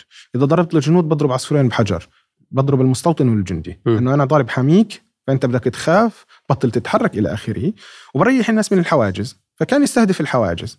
فيش عندنا خبرة عسكرية إحنا ما فيش داعي للخبرة العسكرية بنصير نقتل من نقطة صفر. وهيك زبطت معهم. نزل على سلواد التقى في أحمد النجار طيب بدنا نعمل شو رأيك بدنا نعمل خلية؟ طب أنا عندي خلية أصلا وإحنا مسويين عمليات. السلاودي كانوا عاملين خلية وهاي المجموعة وعاملين عمليات. بنزل على المزرعة بده يعمل نفس الشيء بقول له أنا عندي خلية وبدنا نخطف جندي. لأنه أحد منهم بيكون أخوه مسجون من البدايات الك- التسعينات مع كتاب القسام وبده يطلع أخوه من السجن. في جزء كثير من حراك الانتفاضة تم بهذه الطريقة. هذا كثير من لكان كتاب شهداء الأقصى. بيجي شخص عنده تجربة وابن تنظيم في لحظة من اللحظات السلاح موجود. طيب تفضلوا شباب هاي خلية ونعمل العملية. وهذا الشغل بعدين إما بتصل بصير في ظروف مادية بتصل مع التنظيم المركزي أو. بس أحيانا ما بتصل مع التنظيم المركزي بنسجنوا وهم ما بيعرفوا في عمليات إحنا عرفنا إنه والله فلان وفلان بكون منزل هو بيان وطبعا بنزل بيان باسم التنظيم بس بالتنظيم ما له علاقة في. كتنظيم هذا تكرر كثير في الانتفاضه الثانية وهذا بنشوفه اليوم أنا لسه بدي أسألك أنا أعتقد إنه اليوم لا وصلنا لمرحلة أكثر تنظيما آه،. بشكل كبير هو في عندنا تنظيم مركزي في نفس اللحظة كان يعني مم. إحنا بنحكي عن عمليات مدارة من تنظيم مركزي بحرفية عالية مم. وفيها صرف أمال هائل وفيها صرف مم. سلاح وفي باللحظة الراهنة أنت بتقصد ال- الآن. بالضفة ولا في غزة؟ في في الضفة طبعا مم. لا لا أقصد بالرح... اللحظة الراهنة آه في لأي درجة ال- الوضع تطور في اللحظه في ال... إحنا عندنا هون في في الانتفاضة اذا في عندنا المسار الأول هو المسار المركزي وهذا طبعا تاريخيا هو مسار موجود في كل لحظة لحظه من لحظاتنا. المسار الثاني المتعلق بالأفراد اللي منساقين في الخطاب العام. اللي وهذا بيتكرر هذا اليوم؟ بتكرر. وين؟ بتكرر في الضفة الغربية على سبيل. المثال. عندنا في أفراد بيطلع بي- بيعلن باسم التنظيم وقد لا يكون له أي وصل تنظيمي وهذا بتشوفه في نتائج التحقيقات عند الصهاينة. إنه ما في عنده اتصالات تنظيمية. يعني زي العمليات الفردية أو اللي بسميها الذئاب. المنفردة. بيسموها عمليات فردية. في. حالة فلسطين ما فيش شيء فردي. في أول شيء خطاب عام جامع وفي شيء آه، أحيانا بيكون تأثيراته مركزية وفي أحيانا بيكون آه، التنظيم آه، في هذا شعور إن أنا على ثغر وأنا واجب علي أدي هذه الرسالة وتفضل. وفي أحيانا البث بالروح هذا يعني إنه إنه على سبيل المثال في عندنا عمليات كانت التنظيم المركزي بقودها كان في محاولة لتفجير في الانتفاضة الثانية قليلوت اللي هي محطة الوقود الأساسية الغاز الرئيسية. الشباب بدهم يجربوا فحطوا عبوتين تحت آه، مجموعة شباب من القدس بيشتغلوا كانوا مع إبراهيم حامد. حطوا عبوتين بلاصق بمغناطيس تحت تنك... تنكات هاي نقل الوقود إنهم بدهم يفجروها في محطة الغاز. صدف إنه طبعا ما بيعرفوا آثار هذه العملية الممكنة. كانت كارثة كبيرة. فصدف إنه ما زبطت العملية لسببين واحد منه إنه حطوا على التن- التنك الغلط وواحد تنك ما راحش على المحطة أصلا وفقدوا مراقبتهم. وكان في تواصل مركزي في حالة ال- في هذه الحالة في هذه اللحظة. فالجماعة آه، صارت الانفجار بتابعوا في الأخبار فبيكتشفوا أنه هذا يمكن قتلة آلاف لو انفجرت المحطة ورحنا على مسار كارثي بالنسبة للصهاينة. وقد تكون تبعاته فلسطينية يعني ثقيلة. يعني إنه ممكن هذا يؤدي إلى اجتياح مدن. ما كانتش. وقتها المدن مجتاحة. ففي لحظة من اللحظات انقطع الاتصال بالتنظيم المركزي. في صار اعتقالات وفي اجتياح وفي كذا انقطع التنظيم المسار المركزي. في استشهاد الشيخ صلاح شهاده وفي مجزرة وشافوا بيان الكتائب سنحرق الأرض إلى آخره فقالوا هذه رسالة يلا يلا يا شباب خلي نعيد العملية ب مقادير نظبطها الله. يعني آه نظبطها وإحنا عارفين هذه اللحظة يعني اتخذ القرار اللي هم جزء أصلا من المسار المركزي بس انقطع ظلهم يشتغلوا مش وقفوا والله مم. تاني يتصل التنظيم واتصل ما استنوا لا إحنا تنظيم. إحنا إحنا هذا مسارنا وبنقوم مم. فيه وخلص هذا دورنا وهذه وظيفتنا هذا الشيء موجود في في في مسارات الانتفاضة في كل آه، في كل شيء على مستوى التنظيم على. مستوى التعبئه والتنظيم بالتالي لما تيجي تحكي هل ممكن تعطيني سردية متعلقة بالتاريخ العسكري بقول لك انوم من كتاب القسام في رام الله مثلا طب انوم من الكتاب القسام في رام الله مجموعة فلان تجربتها وروايتها وكيف أدت وكيف اشتغلت مختلفة كليا تماماً عن غيرها. المجموعه الثانية. طب عندنا إحنا أصلا في أفراد على سبيل المثال خلية خلية سلواد على سبيل المثال متصلة مع التنظيم المركزي ومع ذلك فتحت خط خارجي إلها. تواصلوا مع حزب الله لا لأنه اقتنعوا إنه في لحظة من اللحظات ممكن التنظيم المركزي ينقطع هذا المسار طيب أنا بدي خبرة عسكرية مش موجودة عند التنظيم العسكري أنا بدي أجيبها ما راحوا على التنظيم المركزي قالوا له أنت في تواصل مع فلان الفلاني اعمل لنا هذا الاتصال لا هم فتحوا. خطوطهم واشتغلوا. واشتغلوا في هذا المسار.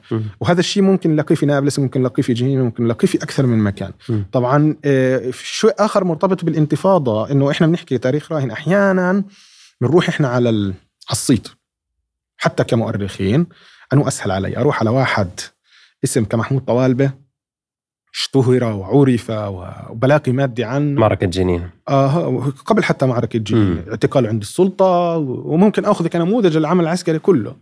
ولا أروح على واحد من هالجنود المغمورين. أو المناطق المغمورة. عندنا في مناطق على سبيل المثال طول كرم قلقيليا.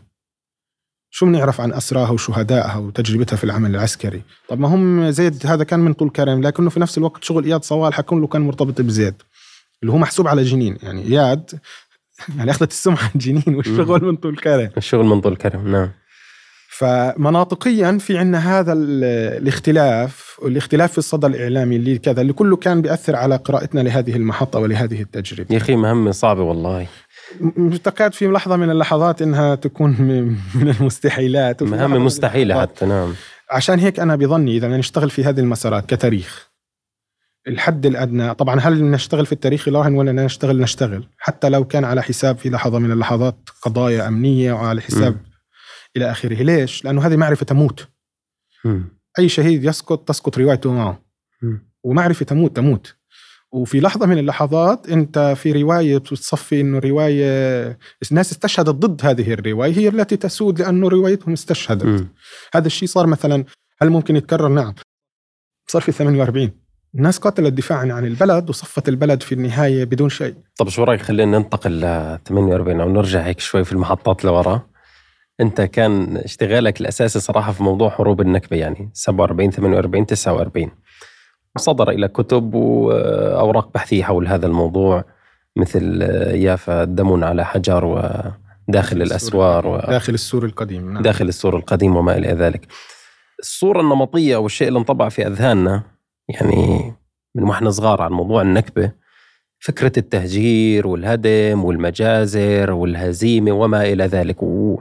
وهذا الإشي يعني يتلخص في كلمة النكبة يعني الواحد يقول الله ينكبك. آه يعني تلخص هاي الكلمة ثقيلة يعني فاهم علي؟ إنه الناس انتكبت. لكن أنت عندك وجهة نظر وعندك نظرية مختلفة في موضوع حروب النكبة. هذا الإشي كان واضح موجود في كتاباتك إنه لا إحنا قاتلنا. م. والمشكلة كان طب يحكي طب إحنا انخذلنا من الجيوش العربية؟ لا في وجهة نظر ثانية طب هل عندنا نقص في السلاح لا في في قصة ثانية في في قصص ثانية لم تروى من قبل فهل إحنا قتلنا في النكبة؟ إيه مش بس قتلنا عجبنا لا تحكي لي آه. اشجيني طبعا جزء أساسي هذا اللي ختمنا فيه في الانتفاضة انه لماذا نكتب تاريخ راهن؟ نكتب تاريخ راهن حتى في كثير من الأحيان الجيل الآتي إذا صار تحولات سياسية إلى آخره يلاقي في مادة اللي كله إنه في عمي والله وجهة نظر مغايرة لما وجدت. إيه طبعا في عندنا كتابات فلسطينية متأخرة بدرجة أساسية. آه، خلينا نحكي عن شغل المؤرخين مش نحكي عن شغل الناس كتبت في تاريخ الراهن اللي بتحكي إنه وفي بصراحة صحوه انعملت في جامعة بير زيت جزئية. إبراهيم حامد مثلا كتب في هذا الموضوع اللي هو صارت تدرك إنه يا جماعة الخير اللي صار في 48 مش بس نكبة وتهجير. لا كان في بطولة. فخلينا نعتني شوي في البطولة. إيه، طبعا ظل إيه، سؤال التهجير عندنا سؤال حاضر بدرجة أساسية لأنه ارتبط في مرحلة زمنية بسؤال مؤرخين صهاينة لماذا خرج أهل فلسطين؟ طبعا في مرحلة من مراحل واحد زي وليد الخالدي لما أجاب عليه مبكرة لأنه في سؤال سياسي راهن إنه أنتم بتقولوا إنه الناس هذه خرجت من أرضها فأجاب وليد الخالدي بيقول لهم لا هذه الناس أخرجت من أرضها. فممكن كان في لكن لاحقا صار في عندنا سؤال صهيوني وإحنا تفاعلنا معه أخذ ورد فكتب التاريخ كأخذ ورد. آه، طبعا لما أنت تصير تغوص تقترب من الناس وتغوص في هذا المجال. أنا بصراحة معرفتي في هذا المجال كانت بالصهاينة بلشت من الصهاينة. كيف؟ بشتغل على رحت الماجستير فلازم في فصل تمهيدي عن الحرب. رحت بدي اقرا عن الحرب في عندي كتاب عارف العارف النكبة. وفي عندي كان وقتها الكتب المشهورة يعني اللي سهل تحصيلها وفي عندي يوميات بن عن الحرب قرأت يوميات بن عن الحرب هذا معجبين فيهم إحنا. طبعا كيف ترى صدى في إنه كيف كيف الصهاينة بدهم يتحضروا ضدك وكيف بيجهزوا لما يجي بن جوريون يقدم يقيم عملية نحشون ويحط أسباب فشلها لما يجي يحتلوا أبو كبير يحاولوا يحتلوا أبو كبير ويفشلوا. وبحط التقارير اللي التقييمية لأنه الأغراض داخلية بن يونين كان يكتب في جزء منه إنه بتتذكر إنه والله هنا أخفقنا فبدنا نحاول نعدل هذا الإشكال. والله من هون بنروح في هذا المسار. ف اي في شيء مختلف. طيب أنا بعرف يافا انها يافا بيقولوا إنها سقطت مثلا في بلشت المعركة في يافا في 25 وخلال ثلاث أربع أيام البلد بقت ساقطة. اختزلنا القصة في أنا بلاقي عند بن غوريون لا في محاولة لاحتلال تل الريش في 13 آه، في 13 12 47 وفشلت. بلاقي في حقد هائل على أبو كبير. طب ليش هالحقد عند بن غوريون على أبو كبير؟ بعدين بتلاقي آثار عمليات القنص مثلا. القنص قنص العرب أو آه. قنص الفلسطينيين للص... الفلسطينيين. فأنا هون بلشت الأسئلة. م. وكان في نقاش ومشرفي من الناس اللي في البداية دكتور صالح عبد الجواد كان من الناس اللي أحكت عن فكرة البطولة. م. طبعا كان في خجل إنه نقول إحنا حرب هاي 48 ليه؟ في جزء منه. في جزء منه مرتبط بالسؤال في السؤال المصيري يعني كأنه اللي منشنا الحرب هو بيتحمل مصير الناس اللي صار فيما بعد. وإنه إحنا فعليا ما كنا مستعدين لحرب إلى آخره. طبعا أنا شغلي الآن صار فيما بعد بلش الشغل بالتدريج بلش في المذكرات أشوف الناس. صرت أحاول أرجع للنصوص الأولى.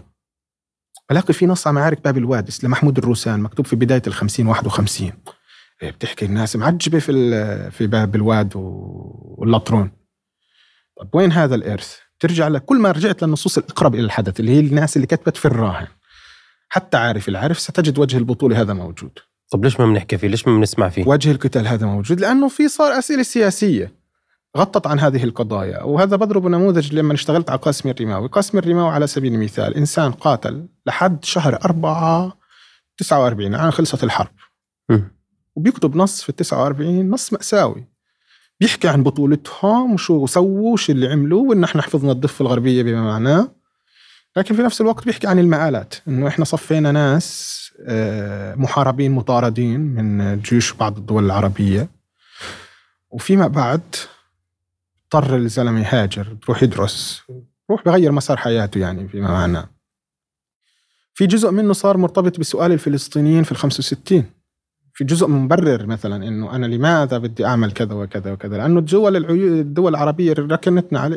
أركننا عليها خربت بيتنا في ال 48 فتصير نظرتنا للدول العربية كلها إنها نظرة سوء طب شو الحقيقة؟ تقريبنا للتجربه لا. شو اللي صار في الثمن أعطيني هيك خلينا نأخذ مثال مثلا معركة مثال. تل الريش تل الريش تل الريش تل الريش تل الريش إن ربنا يسر إن شاء الله بشتغل عليها كتاب اللي بيحكي عن المعركة بيوم يوم المعركة كنموذج للحرب كيف يمكن أن نقرأ الحرب من خلال هذه المعركه بتعرف أنا شغلي كله مايكرو بس بحاول هون أخرج بخلاصات ممكن أن نقرأ تعيد آه، النظر في الحرب. بس على مسألة العدد. أنت اليوم لما أسألك حرب ال 48 كم كان عدد العرب وكم عدد الصهاينة؟ تيجي تقول لي والله الصهاينة 100000 والعرب ما عدوش 30000 طيب هذا الحكي صحيح ولا مش صحيح؟ صحيح ومش صحيح؟ كيف؟ كيف؟ على سبيل المثال الصهاينة بيكونوا عم يشتغلين على مجموعة من الخطط العسكرية. في عندهم زلمة اسمه بن غوريون. كان يفكر كثير. بيعمل إشي بيسموه ندوة الأمن. زلمة بقعد. بيسلم ملف الأمن في الأربعينات عند الصهاينة بصفة رئيس الوكالة اليهودية. وبشوف طيب بكرة البريطان بدهم يطلعوا شو اللي بدنا نعمله؟ اللي بدنا نعمله اتجه إنه الخطر الأساسي لن يكون من عرب فلسطين لأنه بنقدر نقاتلهم. إنما الخطر الأساسي سيكون من اجتماع العالم العربي علينا. وهذا حتمي. وبالتالي تعالوا نشتغل على هذا المسار. بيسووا سلسلة من الخطط العسكرية جزء منها مرتبط بتحصين الأماكن اللي هم موجودين فيها. أبو كبير كان معجب عليهم في ثورة 36 وفي عملوا عمليات ثأر منه قتلوا إمام مسجده بطريقة بشعة. إحنا اليوم بنربطه في في مسلخ أبو كبير إذا صح التسمية اللي هو بيروحوا بيعملوا في فحص الطب الشرعي. أبو كبير. فأبو كبير حي من الأحياء المجاورة سكن من السكنات اللي هو ناس السكنات اللي هي أحياء بتقدر تحكي مجموعة سكنوا على هامش يافا خارج أسوار المدينة بلشت المدينة تتوسع في نهاية القرن التاسع عشر بداية القرن العشرين توسعت المدينة. جزء منها الصهاينه ببلشوا يتوسعوا في الشمال فيما بعد بصير هذا اسمه تل أبيب. والتوسع هذا بيتجه في أكثر من منطقة في منطقة اسمها أبو كبير اللي هي بتكون مواجهة لتل أبيب في جهه مواجهة لحي هتقفاء من جهة ثانية. ناس هون كانت في مجملها بتشتغل في السلاح. حرس بيارات. بالتالي في عندهم خبرة بالتعامل مع السلاح وفي عندهم خبرة صارت في ثورة 36 طبعا هذه الخبرة ما انتهتش استشهدتش كل الناس. في جزء منهم طلع وين؟ على إيطاليا وعلى ألمانيا مع الحج أمين الحسيني وعلى العراق وتدرب عسكري ورجع على البلد. وهو بن يعمل هذه الندوة تبعته كان في واحد اسمه عبد القادر الحسيني. بيشتغل على ذات المسار. الزلمة كان في المطارد لكنه تدرب عسكريا في العراق حصل خبرة عسكرية جديدة لا بأس بها. مجموعة من الأفراد معاه تدربت على المتفجرات تدربت على قتال الوحدات الخاصة. ذو الكفل عبد اللطيف آه، عندنا فيما بعد بصير الاسم الاسم الأشهر فوز الكتب. بجيب مجموعة من الناس من البلد بهجة أبو غربية اللي هم اشتغلوا عمل سري وظلوا في البلد. جيب قاسم الرماوي بيحكي لنا هانت بيروي هذا النص قاسم الرماوي في 49 يعني لما تسقط البلاد وتسقط العباد وخلص. وت- كأن صفحة وطويناها هذه التجربة. جزء منه من الأسى جزء منه من انشغالنا في الحياة. التالي إلى آخره هذا النص يختفي. مم. بتروح قصص البطولة. بتروح قصص كل شيء. تتبخر. تتبخر. هذا شو بيعمل عبد القادر الحسيني؟ بيقول إنه بدي أسس تنظيم. البلد رايحة على حرب. يجب علينا الاستعداد الاستعداد يجب أن يكون تنظيمات سرية. التنظيمات السرية وظيفتها تدخل السلاح على البلد ونبلش نشبك بين هالبشر. استعدادا للمرحلة التالية. وببلش في هذا المسار. الرواية المشهورة عندنا هي رواية الظاهر لأنه هذول الناس عبد القادر استشهد قاسم كتب النص وترك. إنه والله في لحظة يافا في ال 48 في شهر 12 لما صار قرار التقسيم ال 47 لم يكن في يافا إلا خمسة بنادق هل هذا صحيح؟ بدنا نشوفه عمليا إحنا. طيب عمليا صار عندنا في معركة من المار... بدايات المعارك في 13 لم تكن الأولى. طبعا صار اشتباكات من أول يوم في المنشية وصار استحكامات وظهر عدد بنادق أكثر من هذا العدد بالتأكيد لكن نموذج اللي هو 13 12 1947 الصهاينة بقرروا في منطقة استحكام اسمها تل الريش قلعة قديمة مرتفعة عن يافا تطل على طريق يافا القدس تطل على طريق مستوطنة باتيام اللي هي جنوب يافا تطل على تجمع مستوطنة اللي فيما بعد بصير حلون تطل على طريق مست... آه، آه، مدرسة الزراعية كان الصهاينة يتخذونها آنذاك معسكرا اسمها نيتا مكان استراتيجي بقطع الطرق مكان استراتيجي. بقطع الطرق لازم, لل... لازم نحتله نعم. حتى نسيطر على المنطقة وبالتالي نمنع يافا من فرصة الدفاع أو تعزز استحكاماتها. الصهاينة شو بتكون قوتهم العسكرية اللي بتطلع تحتل التل؟ طبعا بالصهاينة في لحظتها تقريبا إحنا بنحكي عن في لحظة 12 بنحكي عن 3000 شخص مدرب عسكريا مهيئين للدخول في المعارك في كل فلسطين. ال 3000 هذول اضطرت الحركة الصهيونية توزعهم على كل مطرح. في مناطق مهددة أكثر من مناطق. كوش عطسيون مهددة أكثر مثلا من جوار يافا مهددة أكثر القدس الغربية من كذا. فاضطرت توزع النخب عندها وتستدعي اللي هي الفرق الشباب بسموها كانت اللي هم تدريبهم لا يتجاوز تدريب الكشافي في كثير من الأحيان وفي أحيان تدريب عسكري أولي.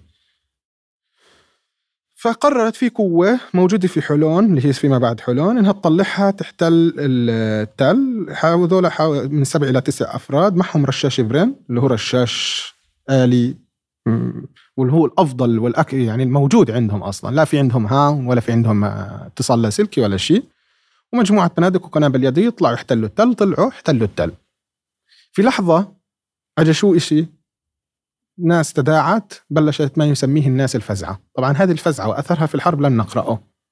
ما بنعرف عن الفزعة تقريبا شيء قاسم الريما يقول كانت المعركة تبدأ مثلا ب 40 وتنتهي ب 3000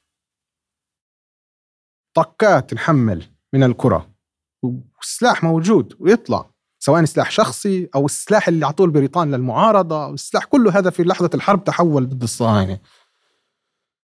فأتى هذا السلاح الفزعة بلش الهجوم. سقطت التل قتل واحد من الصهاينة ولقوا جثته في ال 49 بعدها بسنتين تقريبا. والبقية راحوا رجعوا جرحى. في تقييمهم للمرحلة جزء منه طبعا آه، بيفقدوا السلاح. في تقييمهم للمرحلة بيكون مثلا إحنا بنحكي قديش تقريبا هون تسع أشخاص اللي بيشنوا العملية العسكرية. ففي عدد محدود عند الصهاينة. في عندهم تدريب وتسليح نوعا ما جيد مقارنة بالناس اللي جايين. بس شو في عنا؟ إحنا بنيجي بنحكي مثلا عن السنوات الإعداد عند الصهاينة. طبعا أنا هنا لا أقلل من قيمتها لكن بقول أنه لازم نقرأها بتأنن ونشوف الأثر الحقيقي لها في الحرب. ممكن يكون تأثيرها في هذه المعركة صفر ممكن يكون تأثيرها في هذه المعركة مئة بالمئة. في هذه المعركة على سبيل المثال بيجي تقييم قيادة الجبهة الجنوبية في تل أبيب. إيش صار عندكم؟ صار عندنا إنه واحد اثنين ثلاثة. طيب ليش أنتم فشلتوا في المعركة؟ كلهم ما كان في عندنا السلاح الكافي. طيب ما معكم قنابل يدوية معكم؟ كلهم هجموا العرب علينا بلشوا بإطلاق النار ومن ثم بالسكاكين. ضربت القنبلة اليدوية الأولى في الثانية في الثالثة في الرابعة انفجرت فقط الرابعة. الأولى والثانية والثالثة تالفات. ليش تالفات؟ مبردات مبردات ليش مبردات؟ ما هني المفروض كانوا محطوطات في مستودعات. لأنه في بريطان في 46 قاتلوا مع الحركة الصهيونية مع في هذه المرحلة مع الهجنة اللي هي التيار الأساسي في الحركة الصهيونية وبدأوا باقتحام بعض معسكراتهم ومستودعاتهم. بعد تفجير فندق الملك داوود ودخول الحركة الصهيونية تفجير يسموها ليلة الجسور إلى آخره. دخلوا, دخلوا على الخط ضد البريطان مع الإيدسل فأجى أجوا الصهاينة شو عملوا؟ أخرجوا هذه الأسلحة من مستودعاتها الآمنة والمهيئة إلى مستودعات لم تكن بنفس التهيئة. فشو صار في سلاح برد. فسد. فسد. وبالتالي حتى السلاح الموجود معك اصفى بلا قيمة. عندنا هي مسألة العدد ومسألة السلاح. قد يكون العدد مش هو المعيار قد يكون سلاحه مش يعني إنه هل السلاح الأفضل والتدريب إلى آخره. طيب يافا بلشت تقاتل يوم بيوم. من هذا التاريخ ولم يترك العرب هذا الاستحكام.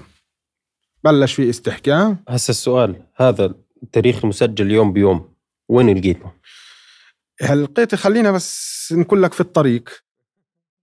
يا شباب يا فبلشت يوم بيوم. فبلشوا الناس الاستحكامات. صارت عندنا بعدين هذا صار استحكام ثابت هون. بلشوا يتحصنوا في هذا الاستحكام. معرفتنا عن هذا الاستحكام نلاقيها في الصحف لغاية الآن. إنه اليوم صار اشتباك في منطقة تل الريش. في تفاصيل؟ في عندنا تفاصيل. اليوم صار قتل بنلاقيها في الصحف العربية والصهيونية في قوائم الضحايا الصهيونية قتل الصهاينة. بنلاقي انه اليوم هذا انقتل على طريق باتيام آه، نيتر بعدين بنلاقي انه الصهاينة سكروا هذا الطريق. فتحوا طريق رملي بعيد عن آه، المنطقة العربية. معناش انه في في هذه المقاومه اليومية اليوم يوم يوم بنلاقيه في ردة فعل الصهاينة. انه ردوا سووا عمليات عسكرية. في اسمه مثلا اسمه كان عملية الهجوم على مبنى لأنه لونه أخضر كان مركز استحكام في داخل نروح ننسفه نشتبك بنقتل حدا منهم. فبنعرف إنه في هذه المقاومة. مصدري أنا بالأساس ضل في لحظة من لحظات اليومي المذكرات إلى أن أتى في لحظة من اللحظات قرار إنه ننظم العمل بمزيد من التنظيم. طبعا هذا التنظيم بيصير فيما بعد بكتشف إنه بيصير على مراحل بيصير في شهر 12 محاولة بيصير في شهر واحد محاولة. إلى أن نصل لخمسة اثنين اجتمع في دمشق طه الهاشمي إسماعيل صفوت الحاج أمين الحسيني عبد القادر الحسيني حسن سلامة. حسن سلامة يكونوا مسلمينه ملف الفلسطينيين مسلمينه ملف منطقة يافا وجنوبها. الليد يافا الرملة والمسار هذا. كرة بسموها القطاع الغربي من المنطقة الوسطى. عبد القادر الحسيني بيكون مستلم المنطقة الوسط القطاع الشرقي. بعض تقييماتهم شو عملنا في يوميات هذا النص اللي هي اليوميات اللي انتشرت للأسف محذوفة. يعني في جزء أساسي منها فيما يتعلق بفلسطين محذوف. م. هل هذا بقرار مؤرخ؟ ولا هل هذا لأنه المؤرخ اللي حقق النص عراقي فما اهتم بالقضايا المتعلقة بفلسطين؟ ما عرفنا. أو بدها مسائل بدها سؤال. طبعا هون طه الهاشمي في هذه اليوميات وكل يوم اجتمعنا صار كذا كذا بيجي حسن سلامي بيحكي عن الاستحكامات التي نفذت والوضع العسكري ممتاز ومبسوط على شغل حسن سلامه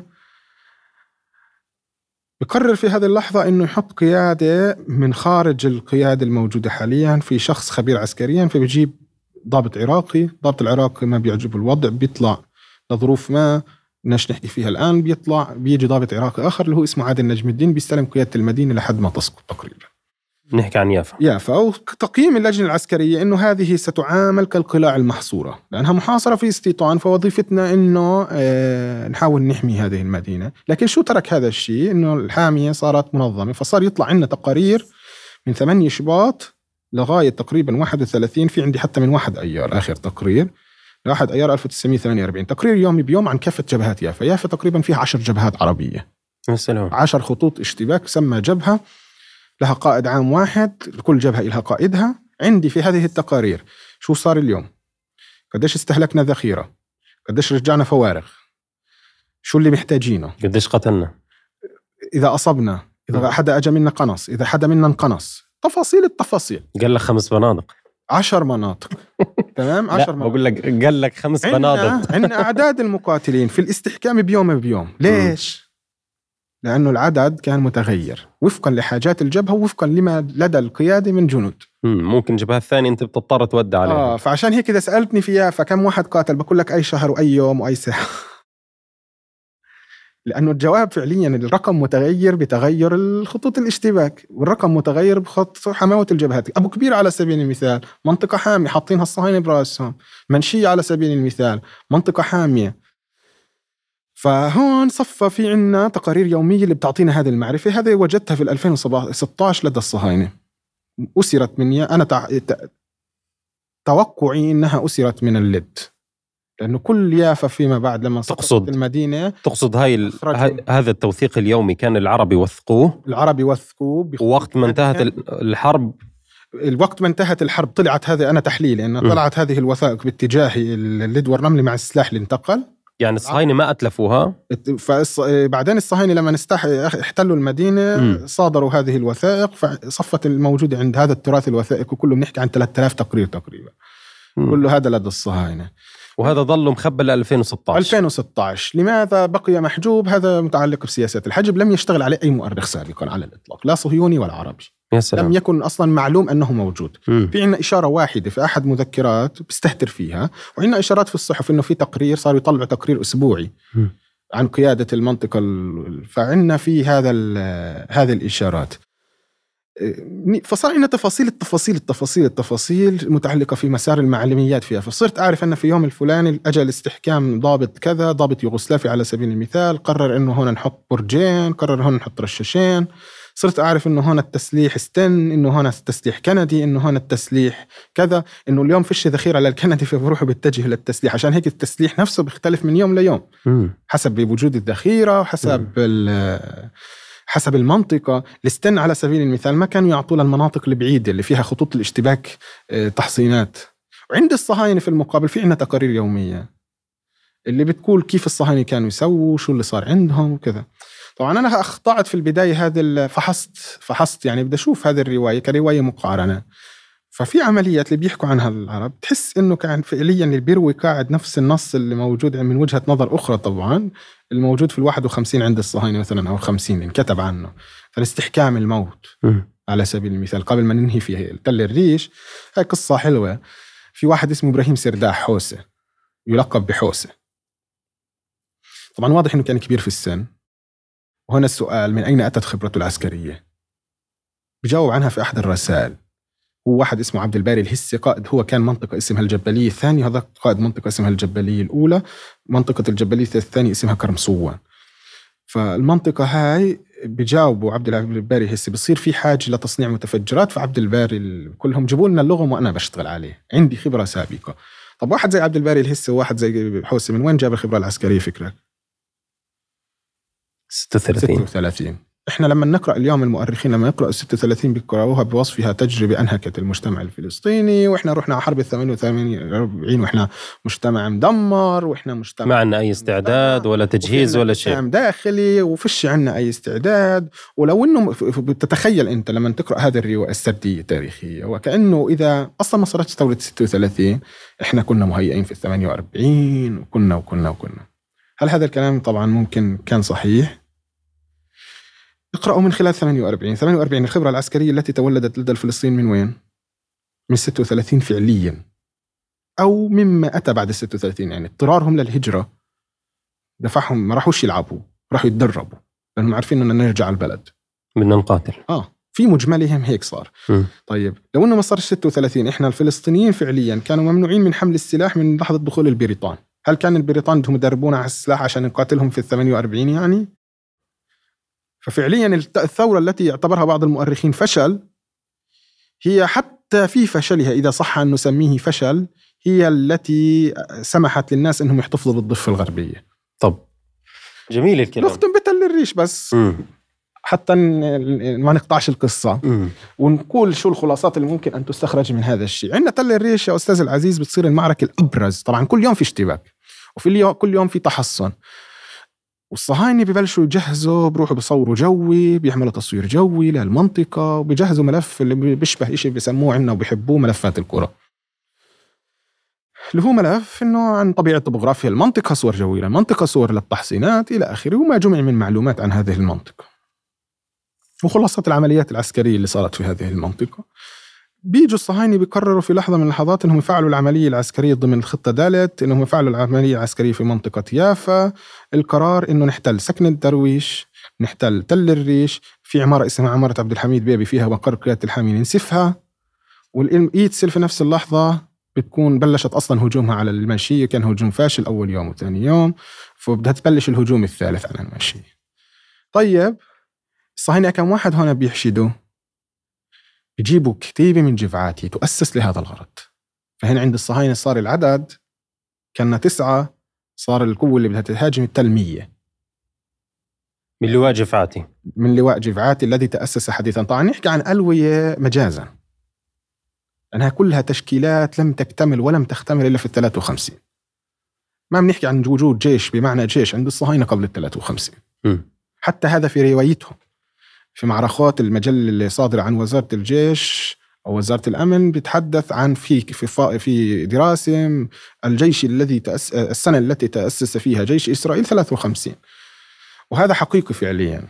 إنه هناك تشكيلات شبه منظمة بتحاول مزيد من التنظيم سميناها ونحاول نعزز الفرق نعزز على مستويات الكتيبه على مستوى أصغر مستويات أعلى إلى آخره. طيب. آه بجمعوا هذا من مناطق مختلفة وبالتالي فعليا كلهم ما كانوا من الناس اللي بنت خبرتهم آه، في المعركة. يعني بمعنى ما بيعرفوا شو صار في تل الريش خلال خمس شهور السابقة إحنا جبناهم مناطق ثانية عشان يكونوا هذول مدربين وأدائهم العسكري أفضل إلى آخره. على ذلك شو؟ إنه هذول بدهم معلومات. المعلومات وين بدهم يروحوا يجيبوها؟ من الورق. طبعا إحنا اليوم المؤرخين بيجوا بيقولوا لك والله الصهاينه بكوا جامعين منه معلومات. بيعرفوا عدد البيضات الموجودات في في القرية الفلانية وعدد الدجاجات وعدد العيون وعدد وعدد وعدد. طيب آه طيب إسقاطها هذا في المعارك شو معناه؟ شو فائدة إنه أعرف عدد البيضات في معركة مثلا تل الريش؟ ما فيش حدا بيجي بيسقطها في معركة يعني ما بنيجي بنسقط عيانا لما هذه الخارطة استخدمت. وهل في المقابل في معرفة عربية ولا ما فيش؟ هذا بنسالوش فهون صفى عنا في معرفة من الورق. جابوا هذا الصور الجوية وقعد مسؤول الوحدة مسؤول الكتيب اللي بده يهاجم وبلش يقرأ وبلش يجهز ويحضر. مسك الناظور طلع من ناتر بلش لفت على الناطور ما شاف شيء ولا شيء ولا شيء ليش؟ لأنه بكل بساطة الاستحكامات موهت عند العرب. عند العرب. م. لأنه خلال هالخمسة أشهر العرب مش نايمين. بيحصنوا بيحصنوا بيحصنوا بيحصنوا. وفق طبعا. يعني استعداد وجهوزية على أعلى المستويات. وقد تك... قد... نسميها على المستوى خلينا خلينا نحكي يا سيدي إنها تضاهي وفق... تضاهي العصابات الصهيونية اللي كانت في لحظة من اللحظات الاستحكامات تضاهي في لحظة من اللحظات قد تتفوق لأنه أنت متفوق عليهم جغرافيا. وأنت في مكان عالي. وفي لحظة من اللحظات لا. انت دون يعني م. طبيعة التسليح بتختلف في فجوة ظلت الفجوة موجودة. هذولك معهم برين إحنا واجهناهم بندق هون بصير معهم مدفع إحنا نواجههم بقضايا أخرى. طبعا في هذه المراحل كانت حامية يافا بتصنع فصنعت حامية يافا مدفع محلي صنعت حامية يافا قذائف هان صنعت حامية يافا ذخيرة صنعت حامية يافا مدرعات. كل هذا صنعته الحامية. يا سلام. هذا مسار آخر لا نتكلم عنه تقريبا إلا شذر هنا وهنا وهنا. إنه نعتبره كأنه مبادرات فردية مش إنه مسار جهد عام. منظم. منظم. وبقيادة الحامية وفي م. توجيه لوين نروح ولوين نروحش وفي عندنا شبكة اتصالات هاتفية في يافا للحامية خاصة بالحامية. يعني أسست عشان ما ما على الاتصال الصحيح. يا سلام. طيب فأجت الصهاينة أول شغلة عملها بده يتست على الخرائط اللي موجودة بين إيديه فحص في الناظور عمني وراسي ما شفتش إشي. سحب حاله. وين بروح بروح على باتيام لعلي أشوف. لقيت المسار باتيام بيعر... الصهاينة لما صار الاشتباكات وعمليات القنص اللي حوالي 1800 ضحيه للصهاينه سقط في عمليات القنص في يافا. 1800 1800 عندنا إحصائيات تفصيلية بالشهر طبعا. قنص. قنص. بس قنص. هذول ضحايا القنص. أبو مسجد حسن بيك لوحده عشرات. م. طيب هذول الناس طبعا قناصين حمصيين وفلسطينيين ويوغوسلاف ممن قاتل في المدينة. الآن هذول الناس اجى هذا الجندي مشى على المسار اللي وين؟ مسيطر عليه ناريا تل الريش. هو بفكر تل الريش اللي تركها بشهر 12 وكان قائد في تل أبيب في الهجنة. ترك المنطقة وراح يقاتل في جبهات أخرى رجع فبفكر الوضع زي ما ترك زي ما هو ما تغيرش. وفي المعرفة اللي عنده على الورق ما في هي التفاصيل. فمشى بالسيارة فأطلقت النار أطلقت النار عليه من التل. تقريبا يعني كان ممكن أن يموت. قفز من السيارة هو اللي معاه وزحفوا زفحا ورجعوا. بعدين اكتشفوا إنه أصلا في مسار جديد لأنه هذا الطريق خلص ساقطة. راح على باتيا ما شافش شيء بنى خطة المهم بما بما هو قائم لدي حط ساعة الصفر.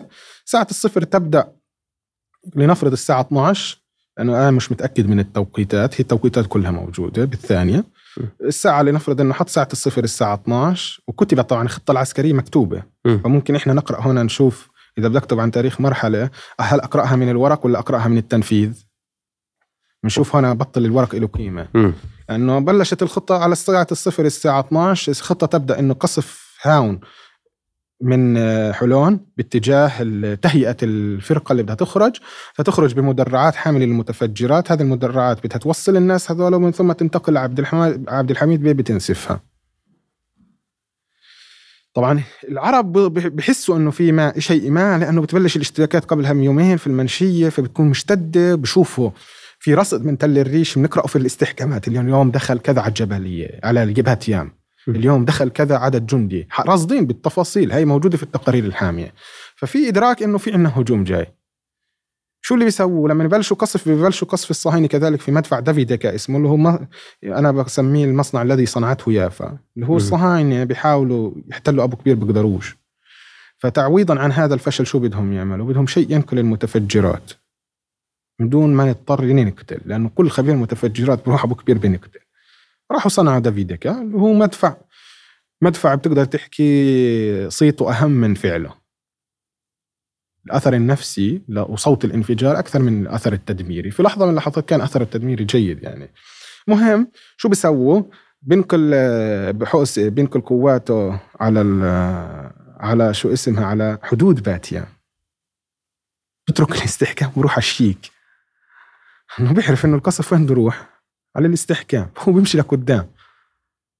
لا بيلزمه خارطه ولا بيلزمه شيء لأنه هو بيعرف ابن المنطقة وبيعرف المنطقة. وهنا على عكسهم. وهنا بنرجع لقصته حوسه بيجوا عليه مجموعة من المقاتلين بيقولوا له شو رايك شو رأيك الآن نروح على نعمل لنا غاره نتسلى بدل ما إحنا قاعدين في الاستحكامات. طيب شو بدكم تعملوا؟ في استحكامات تكون عملتها مستوطنة باتيامي قبالها نروح ندخل على الاستحكام نقتل من فيه نغنم من ما فيه ونرجع. بينزلوا هيك ببساطة بينزلوا. يقتلوا في الاثنين الموجودين في الاستحكام اللي هو الصهاينة فيما بعد بسموه استحكام الموت. بيقتلوهم بياخذوا بندقيتين وإبريق شاي وبيرجعوا. وبيرفع تقرير للقيادة يطالبها بوسام لجنود تحفيزا لها. وفي فيما بعد مش بيعمل هيك بس. بيجوا شو بتعملوا قاعدين؟ قاعدين والله شباب شو رأيكم نروح ننسف معنا لغم شو رأيكم نروح ننسف لنا مبنى في باتيام يلا تفضلوا بروحوا بنسفوا مقر قيادة المقر قيادة المجلس المحلي في باتيام بدخلوا من كل هالاستحكامات وبحطوا اللغم وبيرجعوا بفجروه ولا كأنه حدا شاف ولا حدا دري. ليش؟ لأنه ما قبل قبل شهر ما كان في يعني قبل ثلاث أربع أشهر هذا صار بشهر ثلاث. بشهر بشهر 12 ما كان في حدود. الناس تتحرك بسهولة ويسر وبالعكس في مصانع بتشتغل فيها الناس موجودة في باتيام فالناس بتعرف البلد بتعرف المنطقة منيح. فانت ما ما كنت في مرحلة دفاع بس وصد.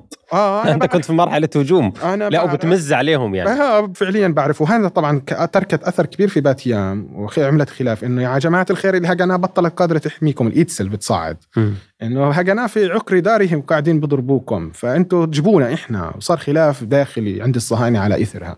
العمليات كان أثرها النفسي كذلك كبير. المهم بنرجع على هاونة الريش ببلش الهجوم أستاذي العزيز؟ المفروض الساعة 12 الساعة 12 ببلش قصف الهاون. بعد ساعتين بتطلع القوات من نيتر المدرسة الزراعية باتجاه التل بتحتل التل بتخلص. سيطرنا فعليا ناريا على كل يافا. بصفي تهجير أهلها تحصيل حاصل. لأنه إحنا بدنا نسقط سلمة في نفس الوقت نسقط العباسية. هجوم شامل على كل الجبهات. هم هيك بيعتقدوا. هيك كان الاعتقاد. طيب. معاركهم في الريف بتنجح لأسباب مختلفة.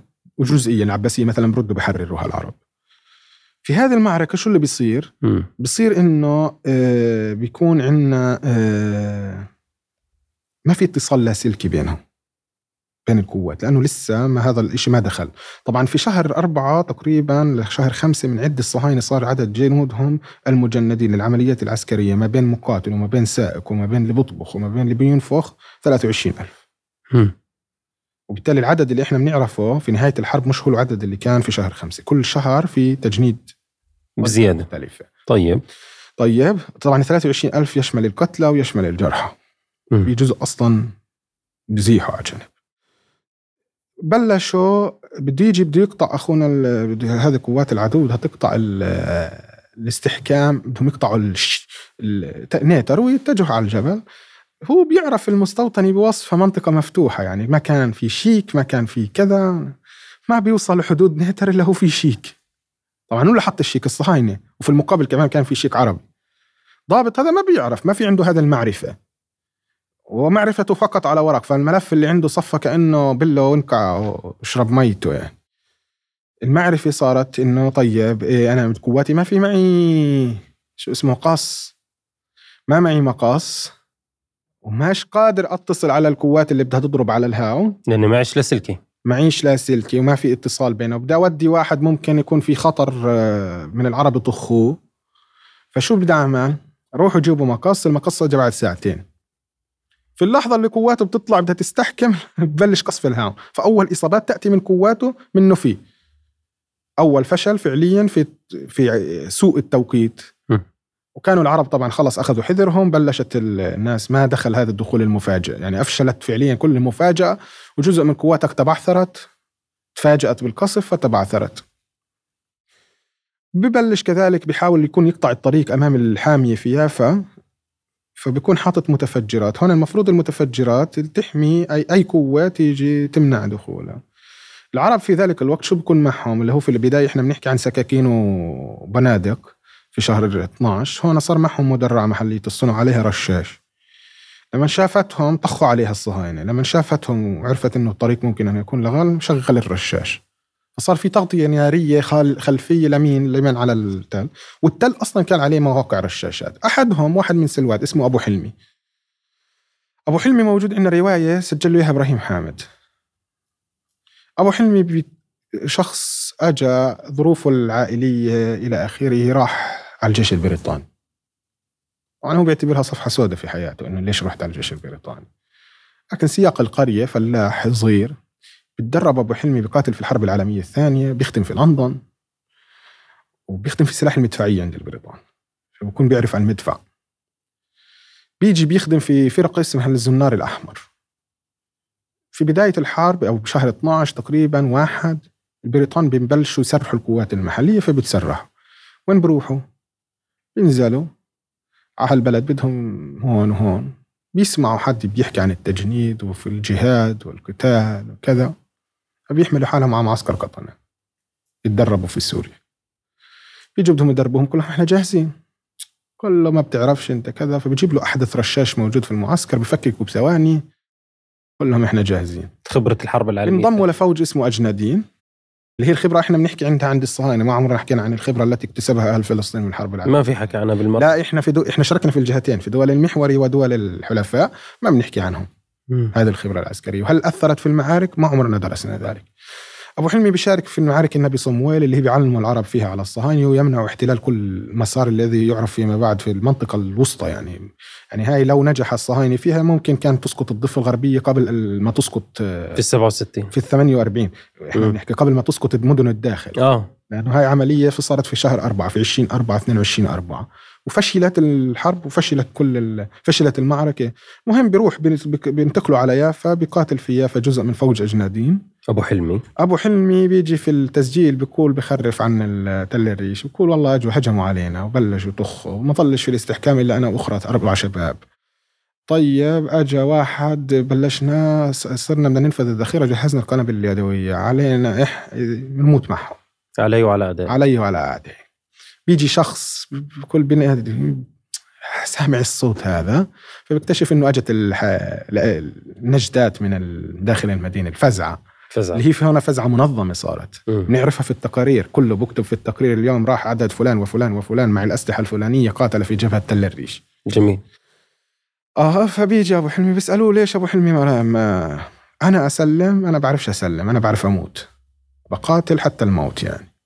وطبعا أبو حلمي فيما بعد بيقاتل في ال 67 كمان. بتجند في منظمات الفدائية في تنظيم بسموه خالد بن الوليد وبيقاتل في وبينأسر وفي عنده هذه التجربة الممتدة. من الحرب العالمية الثانية حتى ال 67 الحرب العالميه الثانية إلى 67 وما بينهما يعني في جزء منهم قاتل ما بين الحدود هذه. تسللات إلى اخره فعندنا هذا الرواية اللي بتصفي بعدين طب شو اللي بيصير 100 تقريبا بيطلعوا ما بين قتيل وجريح من حوالي 33 ل 40 قتيل بيفقدوا الصهاينة. جزء منهم ما زالوا يبحثون عن جثثهم لليوم. يعني خسائر فادحة. غنموا العرب جزء. آه في تقييماتهم كانت الصهاينة. صحيح في عندنا تطور في العدد صحيح في عندنا تطور في التسليح لكننا غير مؤهلين لاحتلال مواقع والاستحكام فيها. فشل ذريع. فيش معنا فيش معنا مقص شبك مقص فيش معنا أدوات حفر وفيش معنا لاسلكي في عندنا نقص في الخب في في في المعرفة عن المكان. مم. طلعوا ثاني يوم الطيارة تصير طبعا تحولات مختلفة نعم. تنتصر يافا عسكريا هنا لكنها تسقط. وهذا نتائج أخرى ممكن أن نقرأ الحرب من خلالها. مم. إنه الحرب العدد متغير من يوم ليوم. التدخل العربي لم يكن فقط مع الجيوش وإنما في كان تدخل عربي أسهم ايجابا. في العداد والعدة لدى لدى أهل البلاد في في في في الشهور الأولى للحرب مم. واستمر هذا الشيء. والنقطة الثالثة متعلقة بأنه من قاتل في البلد خبرته العسكرية من وين جابت؟ من وين أتت؟ يعني إذا أثر بنسال الخبرة المحلية. يعني يا بلال إذا بنسال سؤال الهزيمة لماذا انهزمنا في ال 48 بده يصفي الجواب جواب مناطقي.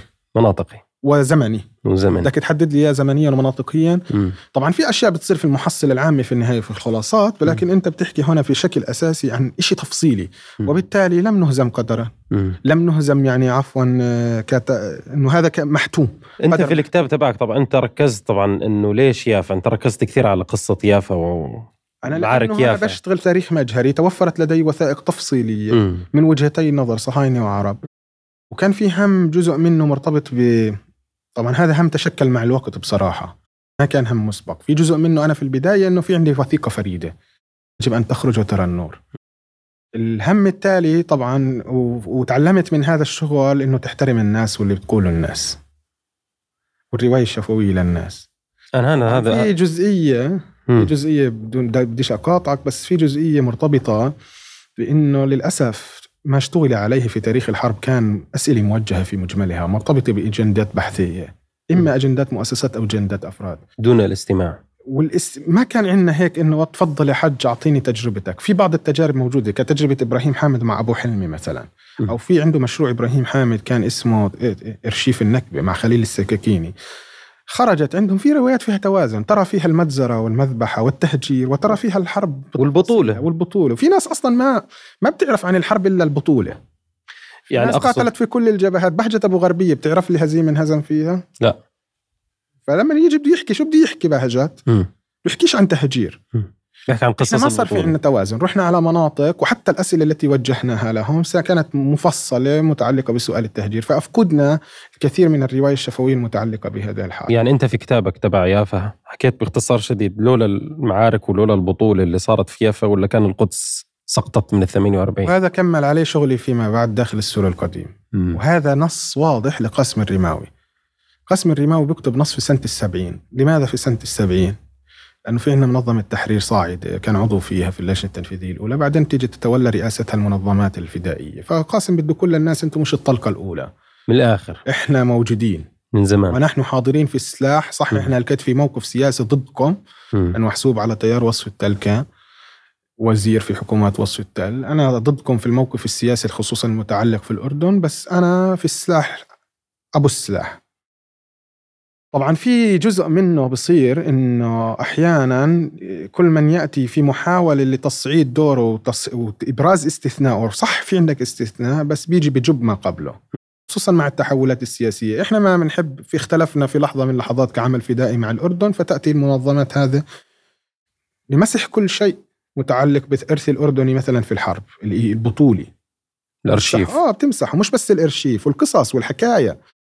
تصفي إنه بس وظيفتهم هذول الناس كانوا إنهاء المقاتل الفلسطيني. جزئيا هذا الشيء موجود لأسباب واحد اثنين ثلاث ممكن نحكى فيها لدى المؤرخين ولدى السياسيين. بتتفق عليها بتختلف. بس ليش تمحي التاريخ؟ ليش تمحي ذاكرة الناس اخره فقاسم في أحد المقالات بكتب مقال إنه فعليا يعني شو اللي سويتوا أنتم كأنه واحد موجه له هالسؤال. طيب قاتلت في باب الواد قاتلت في كذا قتل شو يعني شو اللي عملته وطبعا هذا جزء منه بفسر لماذا اختفت الكثير من الروايات. لأنه الناس قاتلت مثلا في يافا. ما شعرت إنه أثرت في معركة إنه أنا أثرت في مجمل المعارك. لا أنا معركتي معركة يافا وخلصت خلص. البلد بس- عندي بس يافا. بس هذا مش صحيح. وهذا الحكي شيء مش صحيح. وممكن م. أن تقرأوا ورد عليهم قاسم في مقال إنه يا جماعة الخير معارك اللطرون لو واحدة من هذه المعارك فشلت لسقطت الضفة الغربية. من ال 48 من الثم... ويمكن أصلا توسع حدود الصهاينة هاي ما كانت موجودة على النهر. ممكن شفناهم في الضفة الشرقية للنهر ممكن شفناهم في لبنان. مثل ما شفناهم لاحقا في ال 67 طبعا. شو اللي ذي منع الصهاينة من إنهم شو اللي وقف الصهاينة على هذه الحدود؟ الدم والحرب والسلاح فقط. هل كان الصهاينة قادرين في شهر 4 49 إنهم يواصلوا يحتلوا الضفة الغربية؟ غير قادرين. لأنه هذا مجتمع ناشئ مجتمع ضعيف صحيح أنت أضعف منه في مستويات مختلفة لكنه مجتمع ضعيف. مجتمع صهيوني. المجتمع الصهيوني مجتمع ضعيف يعني لسه قيد التطور قيد التشكل. بلش التسليح عندهم تقريبا 56 التسليح النوعي اللي بيفرق. وجزء من تسليحهم مش أصلا الفرق في التسليح وإنما الفرق في المبادرة الفرق في متى تأخذ القرار الفرق في التشتت اللي قبالك الفرق في اللي قبالك مش حاسب حسابه ولما الناس صارت تحسب حسابها شفنا نتائج مغايرة في لبنان وشفنا نتائج مغايرة في غزة وشفنا نتائج مغايرة في أكتوبر في 73 لكن هون اللي صار قاسم بقول إحنا معارك باب الوادي هي المعارك التي سمحت في هذا الشيء. طبعا قاسم بيحكيها عسكريا إنه اللطرون بس أنا بحكي يافا طيب شو يدخل يافا في القدس؟ دخلها انه بكل بساطة. الصهاينه في لحظة من اللحظات كانوا حاجزين خمس آلاف شخص ما بين مقاتل وما بين داعم لوجيستيك وما بين شخص من خمسة إلى عشر آلاف شخص خدموا في منطقة يافا على مدار شهور الاشتباك. هذول الناس لو لم يكونوا في يافا كما حدث في شهر خمسة 48 قوة مقاتلة تمنع خروجهم شو كان بدهم؟ يضلهم محجوزين.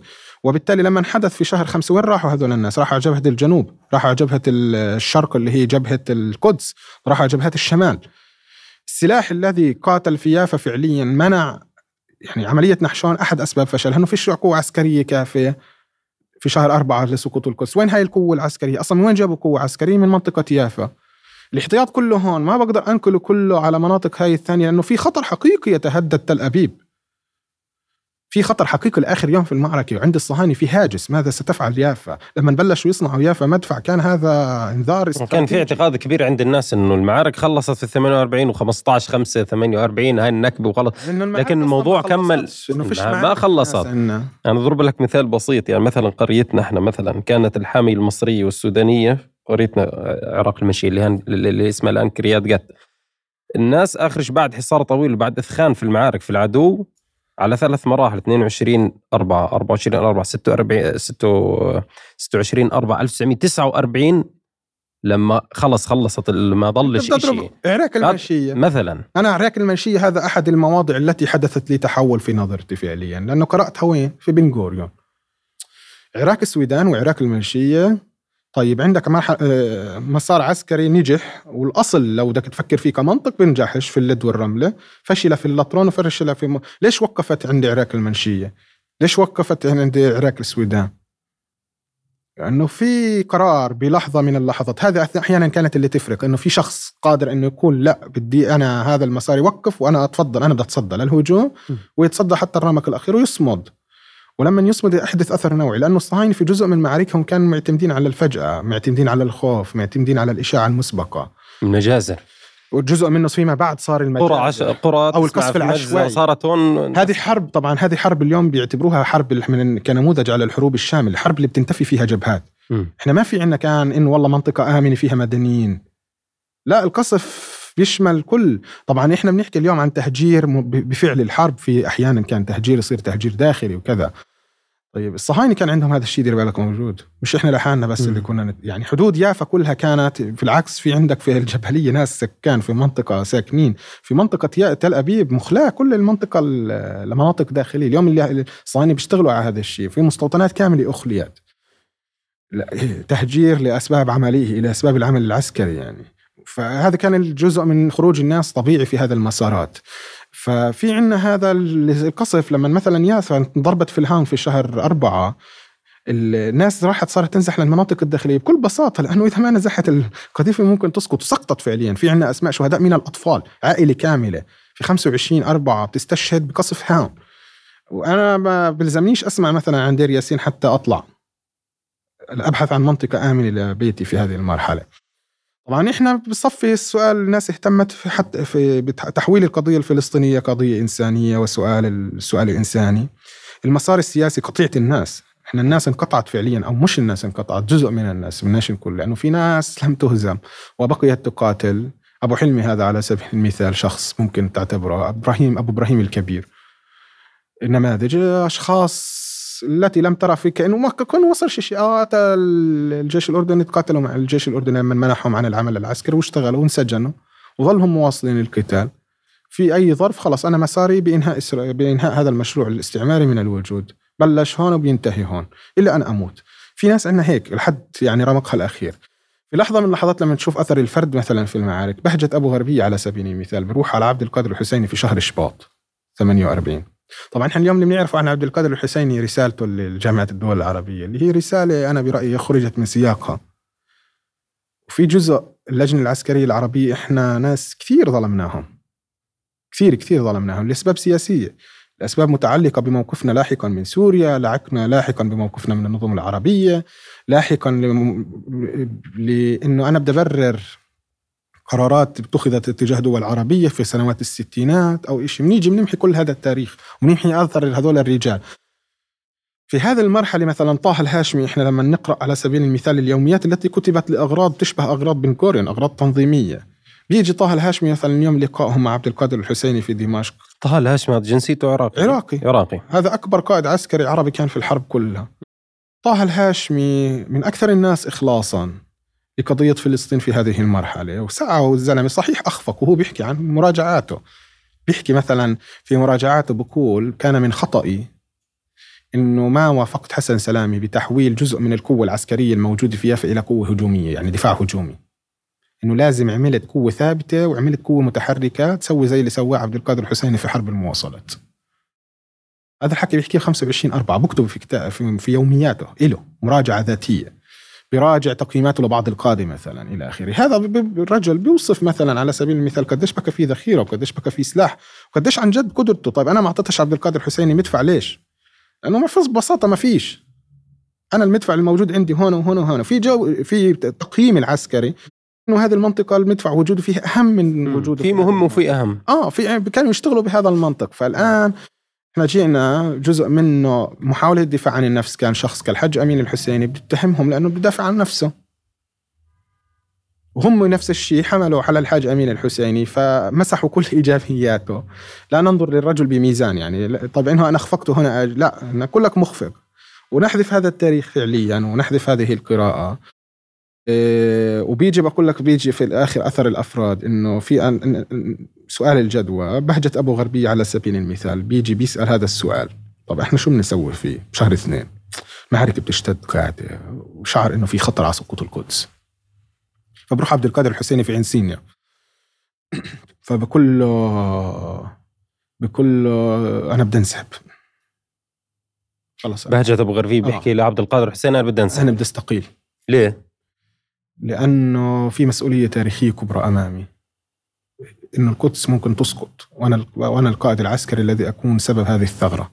طبعا هو كان قائد منطقة من المناطق ما كان قائد عام. شو برد عليه قال له عبد القادر الحسيني طبعا عبد القادر الحسيني كان له تصريح نفس الشيء في فترتها. يعني ما معناه إنه التقسيم سيمر والبلاد يعني لن نحرر فلسطين كاملة. لكن في مسؤولية فعليا أمام الأجيال التاريخ وكله في حل في حل ثاني بدل الاستقالة. قال له شو؟ قال له ما تخسرش. انتصر. وإذا ما انتصرتش موت. فإذا الناس بتعاتب تعاتب يعني بتعاتب الشهيد. لا. تعاتبش الشهيد. أنت اللي عليك سويته. فعليا هذا اللي سووه الناس اللي في القطمون. استشهد كل المقاتلين اللي كانوا في الحي اللي دافعوا عن الحي. استشهدوا تقريبا واللي خرج خرج جريح فقط. آه، بهجة أبو غربية مضى وظل يقاتل لآخر نفس. ولما أجوا الجيش الأردني استلم الجبهة منه كان جسمه مثخن بالجراح رصاص.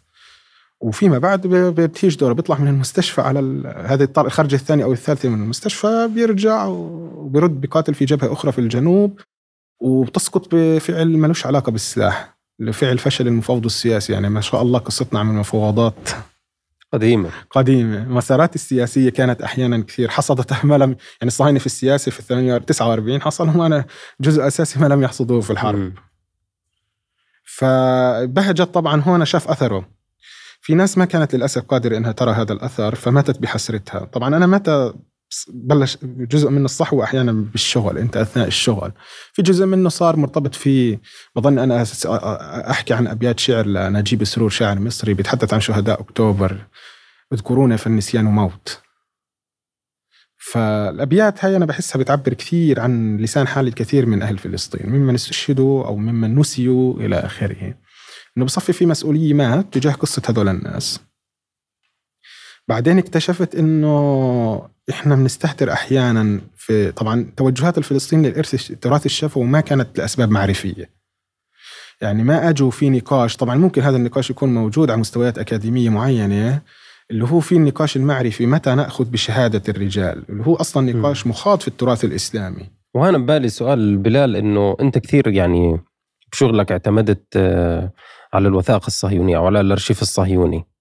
لأي درجة موثوق ولأي درجة ممكن يفرق عن الأرشيف الشفوي أو الحكاية الشفوية. نيجي على السؤال المعرفي إنه على المستوى المعرفي المتعلق بالرواية الشفوية. طب ليش أنا الرواية الشفوية مش الوثيقة أو ليش وثيقة مش رواية شفوية؟ طوشة طويلة بين المؤرخين على هذا المسار.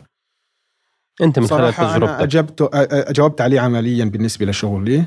ولاحقا لقيت تنظير له عند رحمة الله عليه قيس فرو للأسف نص منشور بالعبرية فقط. خاضوا قيس فرو كان مرتبط بقصة متعلقة بحوار مع واحد اسمه يوآف جيلبر مؤرخ صهيوني اللي بيقول إنه الرواية الشفوية هذا بس لازم تأخذ الوثائق والوثائق فعليا إحنا اللي بنسيطر عليها. فعلى مستوى معرفي إنه لا يجوز اعتماد شهادة ال- الشاهد وإنما تعتمد شهادة طبعا في نقاش عالمي اليوم طويل عريض وفي عندنا نقاش طويل عريض في التراث الإسلامي للأسف إحنا منقطعين عنه متعلق بالحديث. متى نأخذ الرواية ومتى لا نأخذ الرواية. اليوم هذا بلش نشوف آه، صدى له وحضور له في الكتاب الأكاديمي وفي حضور على المستوى العام. ال- ال- في دراسات العالمية في جواب تقريبا. إحنا أجى السؤال الفلسطيني لماذا نتوجه إلى الإرشيف الشفوي بكل بساطة لغياب الوثيقة؟ فإما من خيار إن نروح للوثيقة الصهيونية أو نروح للرواية الشفوية. الخيار إن نروح للرواية الشفوية. طيب إيه؟ ليش أنت طيب؟ في الأساس لا تعتمدها كمستوى إنها بتحطهم معرفيا هذا الوثيقة كالرواية الشفوية إنهم على مستوى واحد إنه ممكن أشك في هاي وممكن أشك في هاي ممكن يكون في إشكالات واحد اثنين ثلاث في هاي وممكن طبعا تتنوع الإشكالات بتنوع المصادر. لا ما فكرناش في هيك. طبعا لماذا أنا بتجه للمادة الصهيونية؟ أول شيء أنا عندي كن أنا عندي شغل أساسي وهذا ممكن من تجربتي في الدراسة فيما بعد إنه أنا خلصت ماجستير دراسات إسرائيلية ومن ثم دكتوراه علوم اجتماعية وبكتب تاريخ في العلوم الاجتماعية وبالتالي كأنه أنا انفتحت على مسارات يعني اساتذتي انثروبولوجيا على تاريخ على مسارات كثيرة علوم سياسية وبالتالي صار في عندك مداخل نظرية مختلفة اللي بتقول إنه ممكن أن تقرأ أي مصدر في الدنيا. اليوم إحنا بنقرأ شواهد القبور والمقابر كمصدر تاريخ. لما اكتب أنا الآن في تاريخ المقاومة المسلحة 67 70 في نابلس بدي أروح على بيت شادي أبو غزالة على تاريخ العمران. حرب 48 هل يمكن أن تقرأ معركة القدس على سبيل المثال؟ وأسباب لماذا لم تسقط القدس الشرقية من دون ما تطلع على السور؟ يعني أنت لما تشوف لماذا لم يقتحم باب الخليل أحد أسبابه أنه فيش عندهم متفجرات الصهاينة قادرين على اقتحامه. وهذا سور بني لكي لا يهزم. في كان مقول لاحد اساتذه التاريخ انه بدرسونا فكان يحكي عن سليمان القانوني وانه بيجي هيك وبعدين بيطلع وينزل إلى آخره عن السور. وبقول إنه هذا السور لم يجرب. بعدين تذكرت أنا أشتغل في ال 48 ما قلت كلها جرب في ال 48 وصمد السور.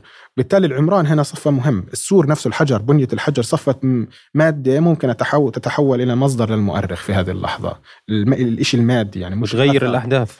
أو بتغير رؤيتك أنت. للشيء وبصير عامل تفسيري في سبب هذا الشيء. إيه، لماذا فأنا وجهة نظري إنه كل شيء ممكن أن نستخدمه كمصدر. بتصفي إنه إيه، في إشكالات لكل مصدر وكمل المصدر الاستعماري. يعني المأخوذ من مصادر استعمارية إشكالات فالمصدر المأخوذ من مصادر محلية إشكالات. صحيح. وعلينا في نفس الوقت إنه ما نقللش من مصدر على حساب آخر سواء لأسباب معرفية أو لأسباب شخصية. يعني في عندنا ناس مثلا بدي يقول لك بديش أخذ المذكرات لأنه فيها والله ذاتية عالية فيها. طيب مين حكى لك إنه الوثيقة فيش فيها ذاتية عالية؟ على سبيل المثال في تقارير الحاميات لك الإطوش. في قائد المنطقة هاي زعلان من قائد المنطقة هاي أو ليش والله تقسموا المنطقة على اثنين؟ وأنا أقدر منه أكفأ.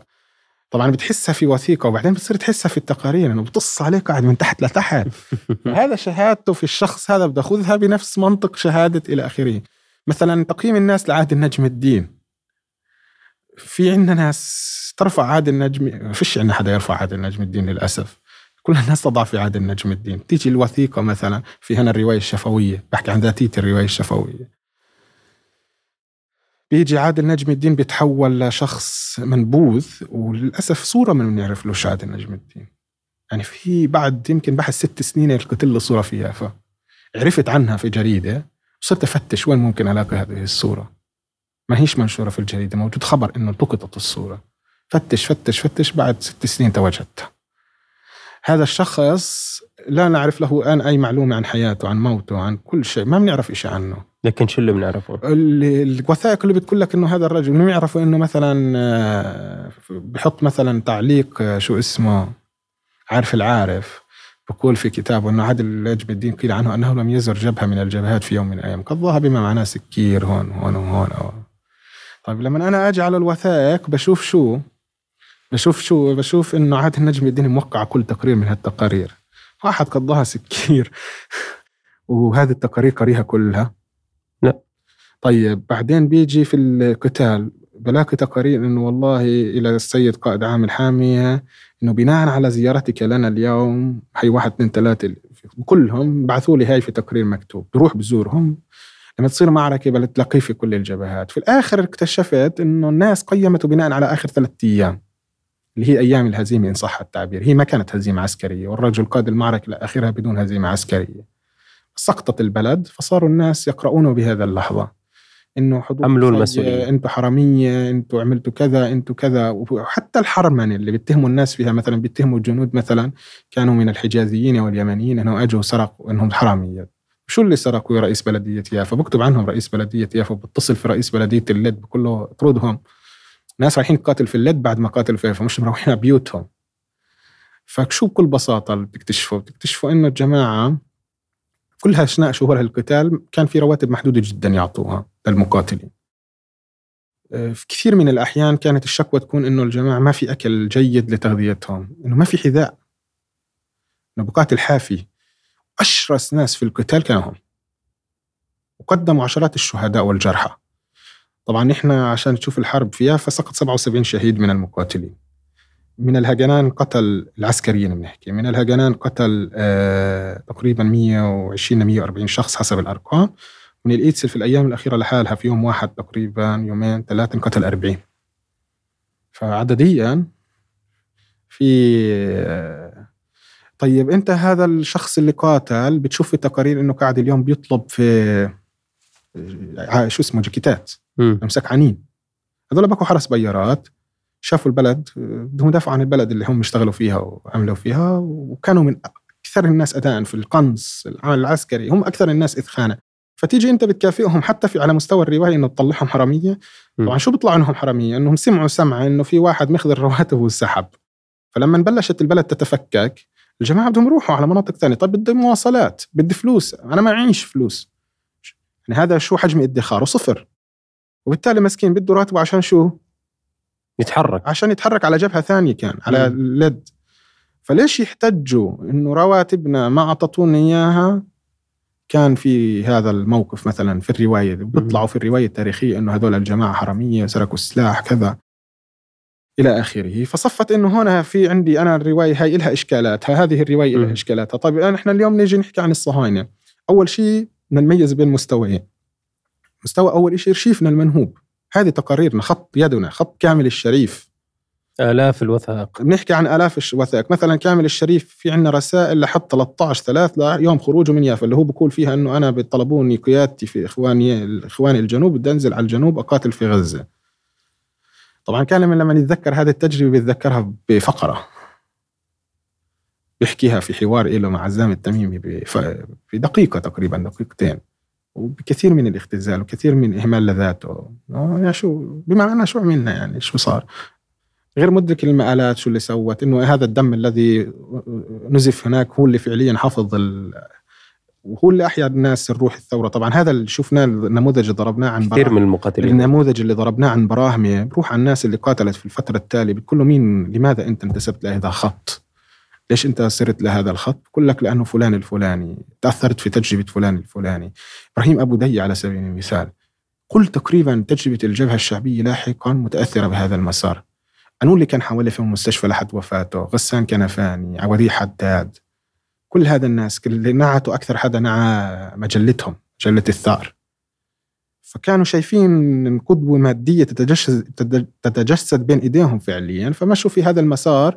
بهذا بهذه التجربة. طب بلال شو أبرز المعوقات؟ هاي جزئية بس نكملها سريعا حتى لا أحيانا الاسترسال بضيعنا. إنه إحنا فعليا في عندنا مستويين من الأرشيف نتحدث عن الأرشيف العربي الأرشيف الذي نهب. وللأسف هذا ما زال في مجمله بكر. عندنا اليوم أنا بستخرج قاعد في مواد من أرشيف الجيش عند الصهاينة. هذه من النهب في حيفا في بلاقي رسائل بلاقي رسائل من الجنود لأهاليها بلاقي رسائل من الأهالي لأهاليها. اللي هو إرث عربي مادة عربية مادة دسمة اللي بتتحدث عن المحتوى يعني مادة وثائقية فلسطينية. وبخط اليد بخط اليد. 100% فلسطينية. في ملفات ملفات حامية يافا بالغلاف. الغلاف اللي حطته الحامي ما زال محطوطة فيه هي في غلافه. اجوا الصهاينة ما فيش معهم كان مصاري يحطوا ورق. فعليا ما كان معهم مصاري يحطوا ورق. فحطوا باركود عليه وخلص نحط في الارشيف. فالجزء هذا الأول اللي هو مادي بكر بتتحدث عن صوت المقاتلين أنفسهم وهذا الصوت لازم يطلع. لازم نشتغل عليه جديا. عندنا مثلا لأي درجة متاح يا بلال؟ جزء كبير والله منه متاح اليوم. طبعا اليوم في موجة من موجات الرقمنة لدى الصهاينة بنتحدث من 2016 في موجة إتاحة رقمية هائلة اللي بتقدر أي شخص اللي يتجاوز الحدود يتجاوز العقبات ويتجاوز عقبة اللغة يقدر يترجم مع جوجل واحد ويوصل لمادة عربية.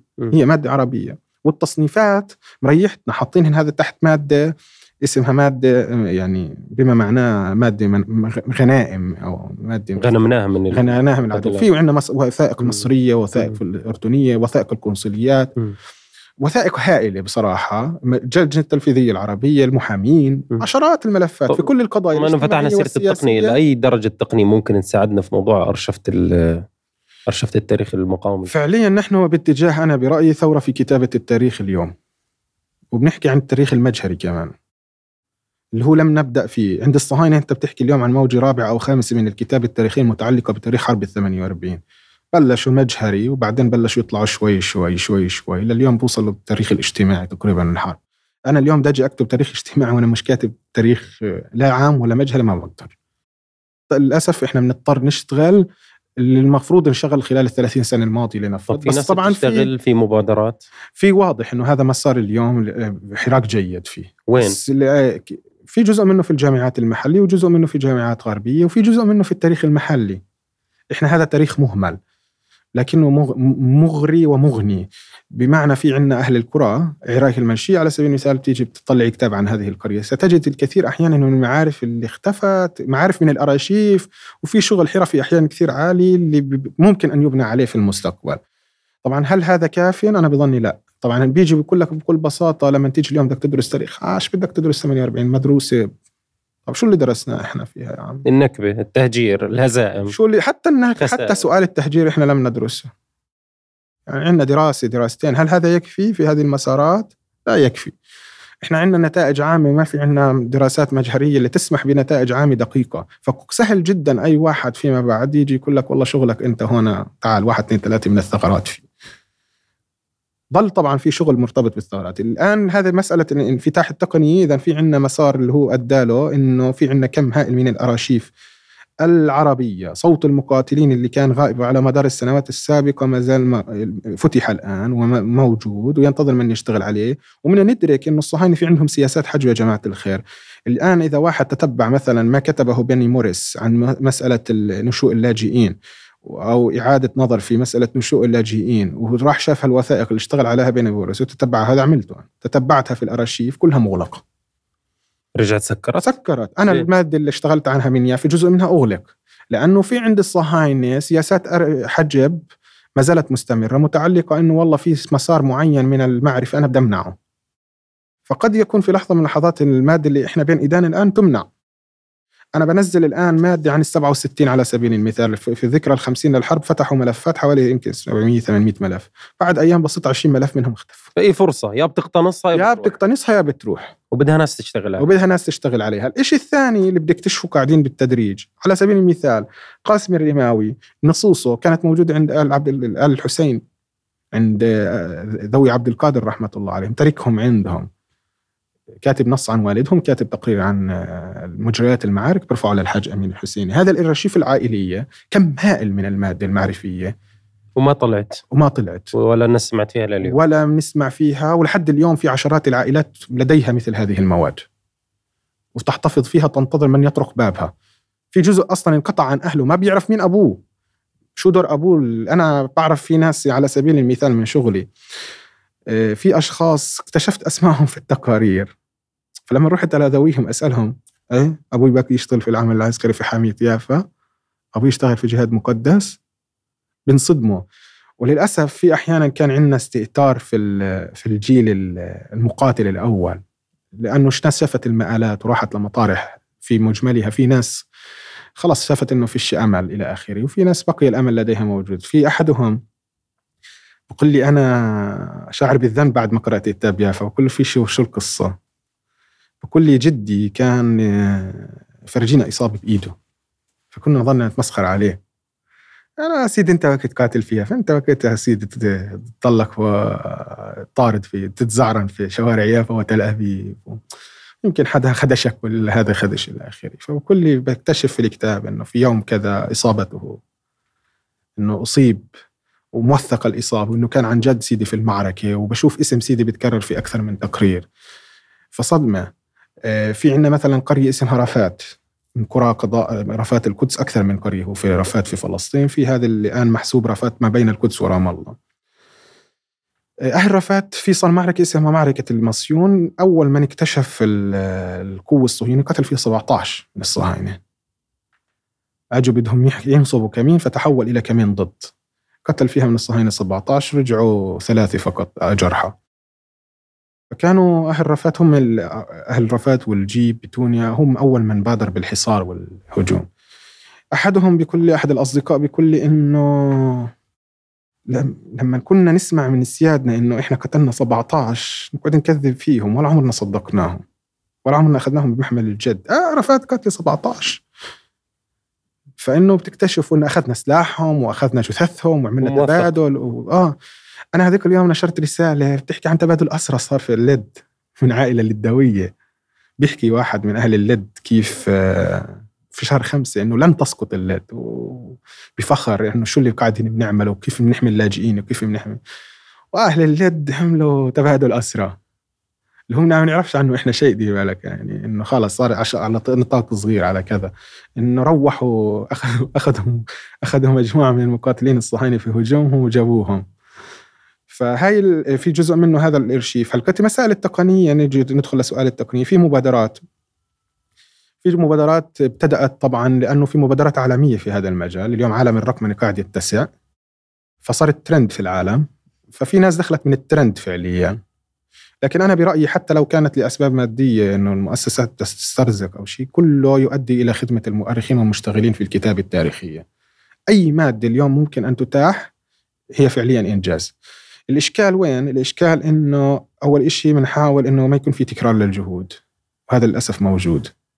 الإشكال الثاني إنه نحاول ننظم المساحات والمسافات. النقطة الثالثة محاولة دق الأبواب المغلقة خصوصا أبواب الأفراد.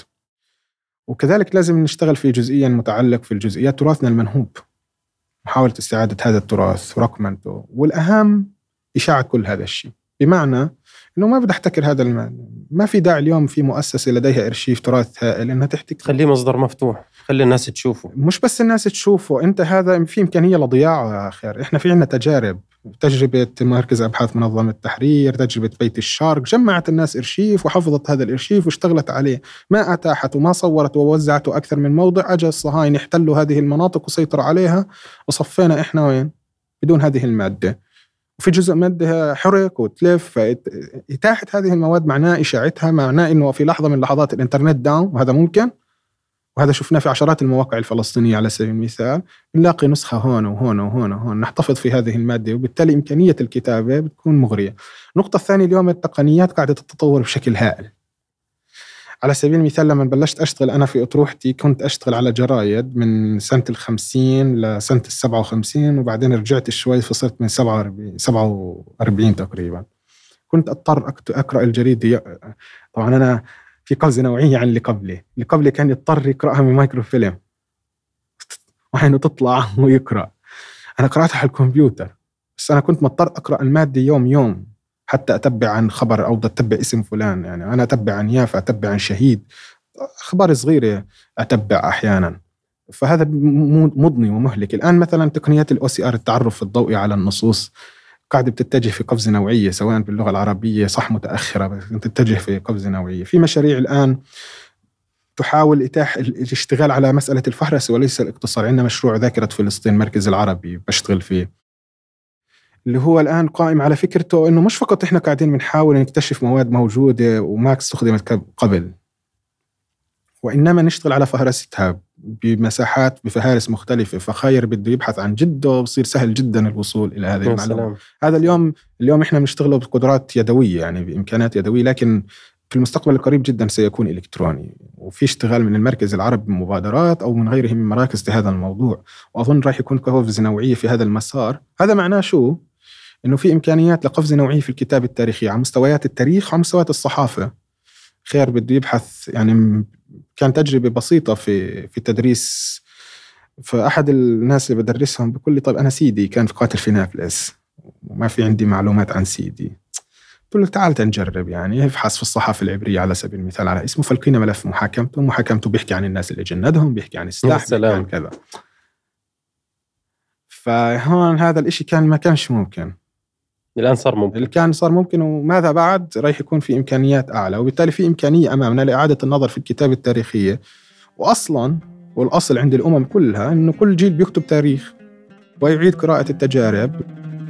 ونحاول وهذا بحاول أنا أستفيد منها في تجربتي. أنا مثلا الآن بجمع داتا متعلقة في 2023 شو اللي بيصير اليوم؟ أفكر بعين إنه لو أنا شو اللي نقصني سنة لما أكتب تاريخ ال 48 فبديش ينقص المؤرخ اللي بعد 50 سنة. فهمت عليك. فبجمع data شو اللي كان ناقص عارف العارف على سبيل المثال. أنا بحاول الآن استحضره طبعا الآن هذا كله ممكن يفقد. إحنا بنشوف. اليوم في عالم ال social media إنه صحيح في انتشار هائل بيصير مثلا وصايا الشهداء والتوثيقات الرسوم كذا بس فيش توثيق مادي ثابت. في لحظة من اللحظات طارت صفحة على الانستغرام بتطير كل هذه بتطير كل كل هذه الجهود التوثيقية. ما أحوجنا لنعيد قراءة تاريخنا. و نفهم الدنيا كيف صارت ليش نعيد؟ هو خلينا نكتب بس. خلينا نكتب وخلينا ن... يعني الصورة النمطيه الصورة... آه لا الصورة النمطيه اللي, اللي طبعت في أذهاننا عن هاي الفترات وعن هاي الحقب عن هذول الأشخاص وعن هاي المعارك وعن هاي الحصارات. يعني نعيد فهمها من أول وجديد وننظر لها من زاوية مختلفة. دكتور بلال شلش شكرا جزيلا على هذا الحضور الطيب. الله يسعدك تشرفت وعلى هذا الإسهاب الجميل جدا. إن شاء الله موفق. وهي دعوة للكل إنه اللي في عنده مادة يبعث لي. أكيد أكيد أكيد أكيد. يعطيك ألف شكرا شكرا, شكرا. لك. نورتنا الله يسعدك.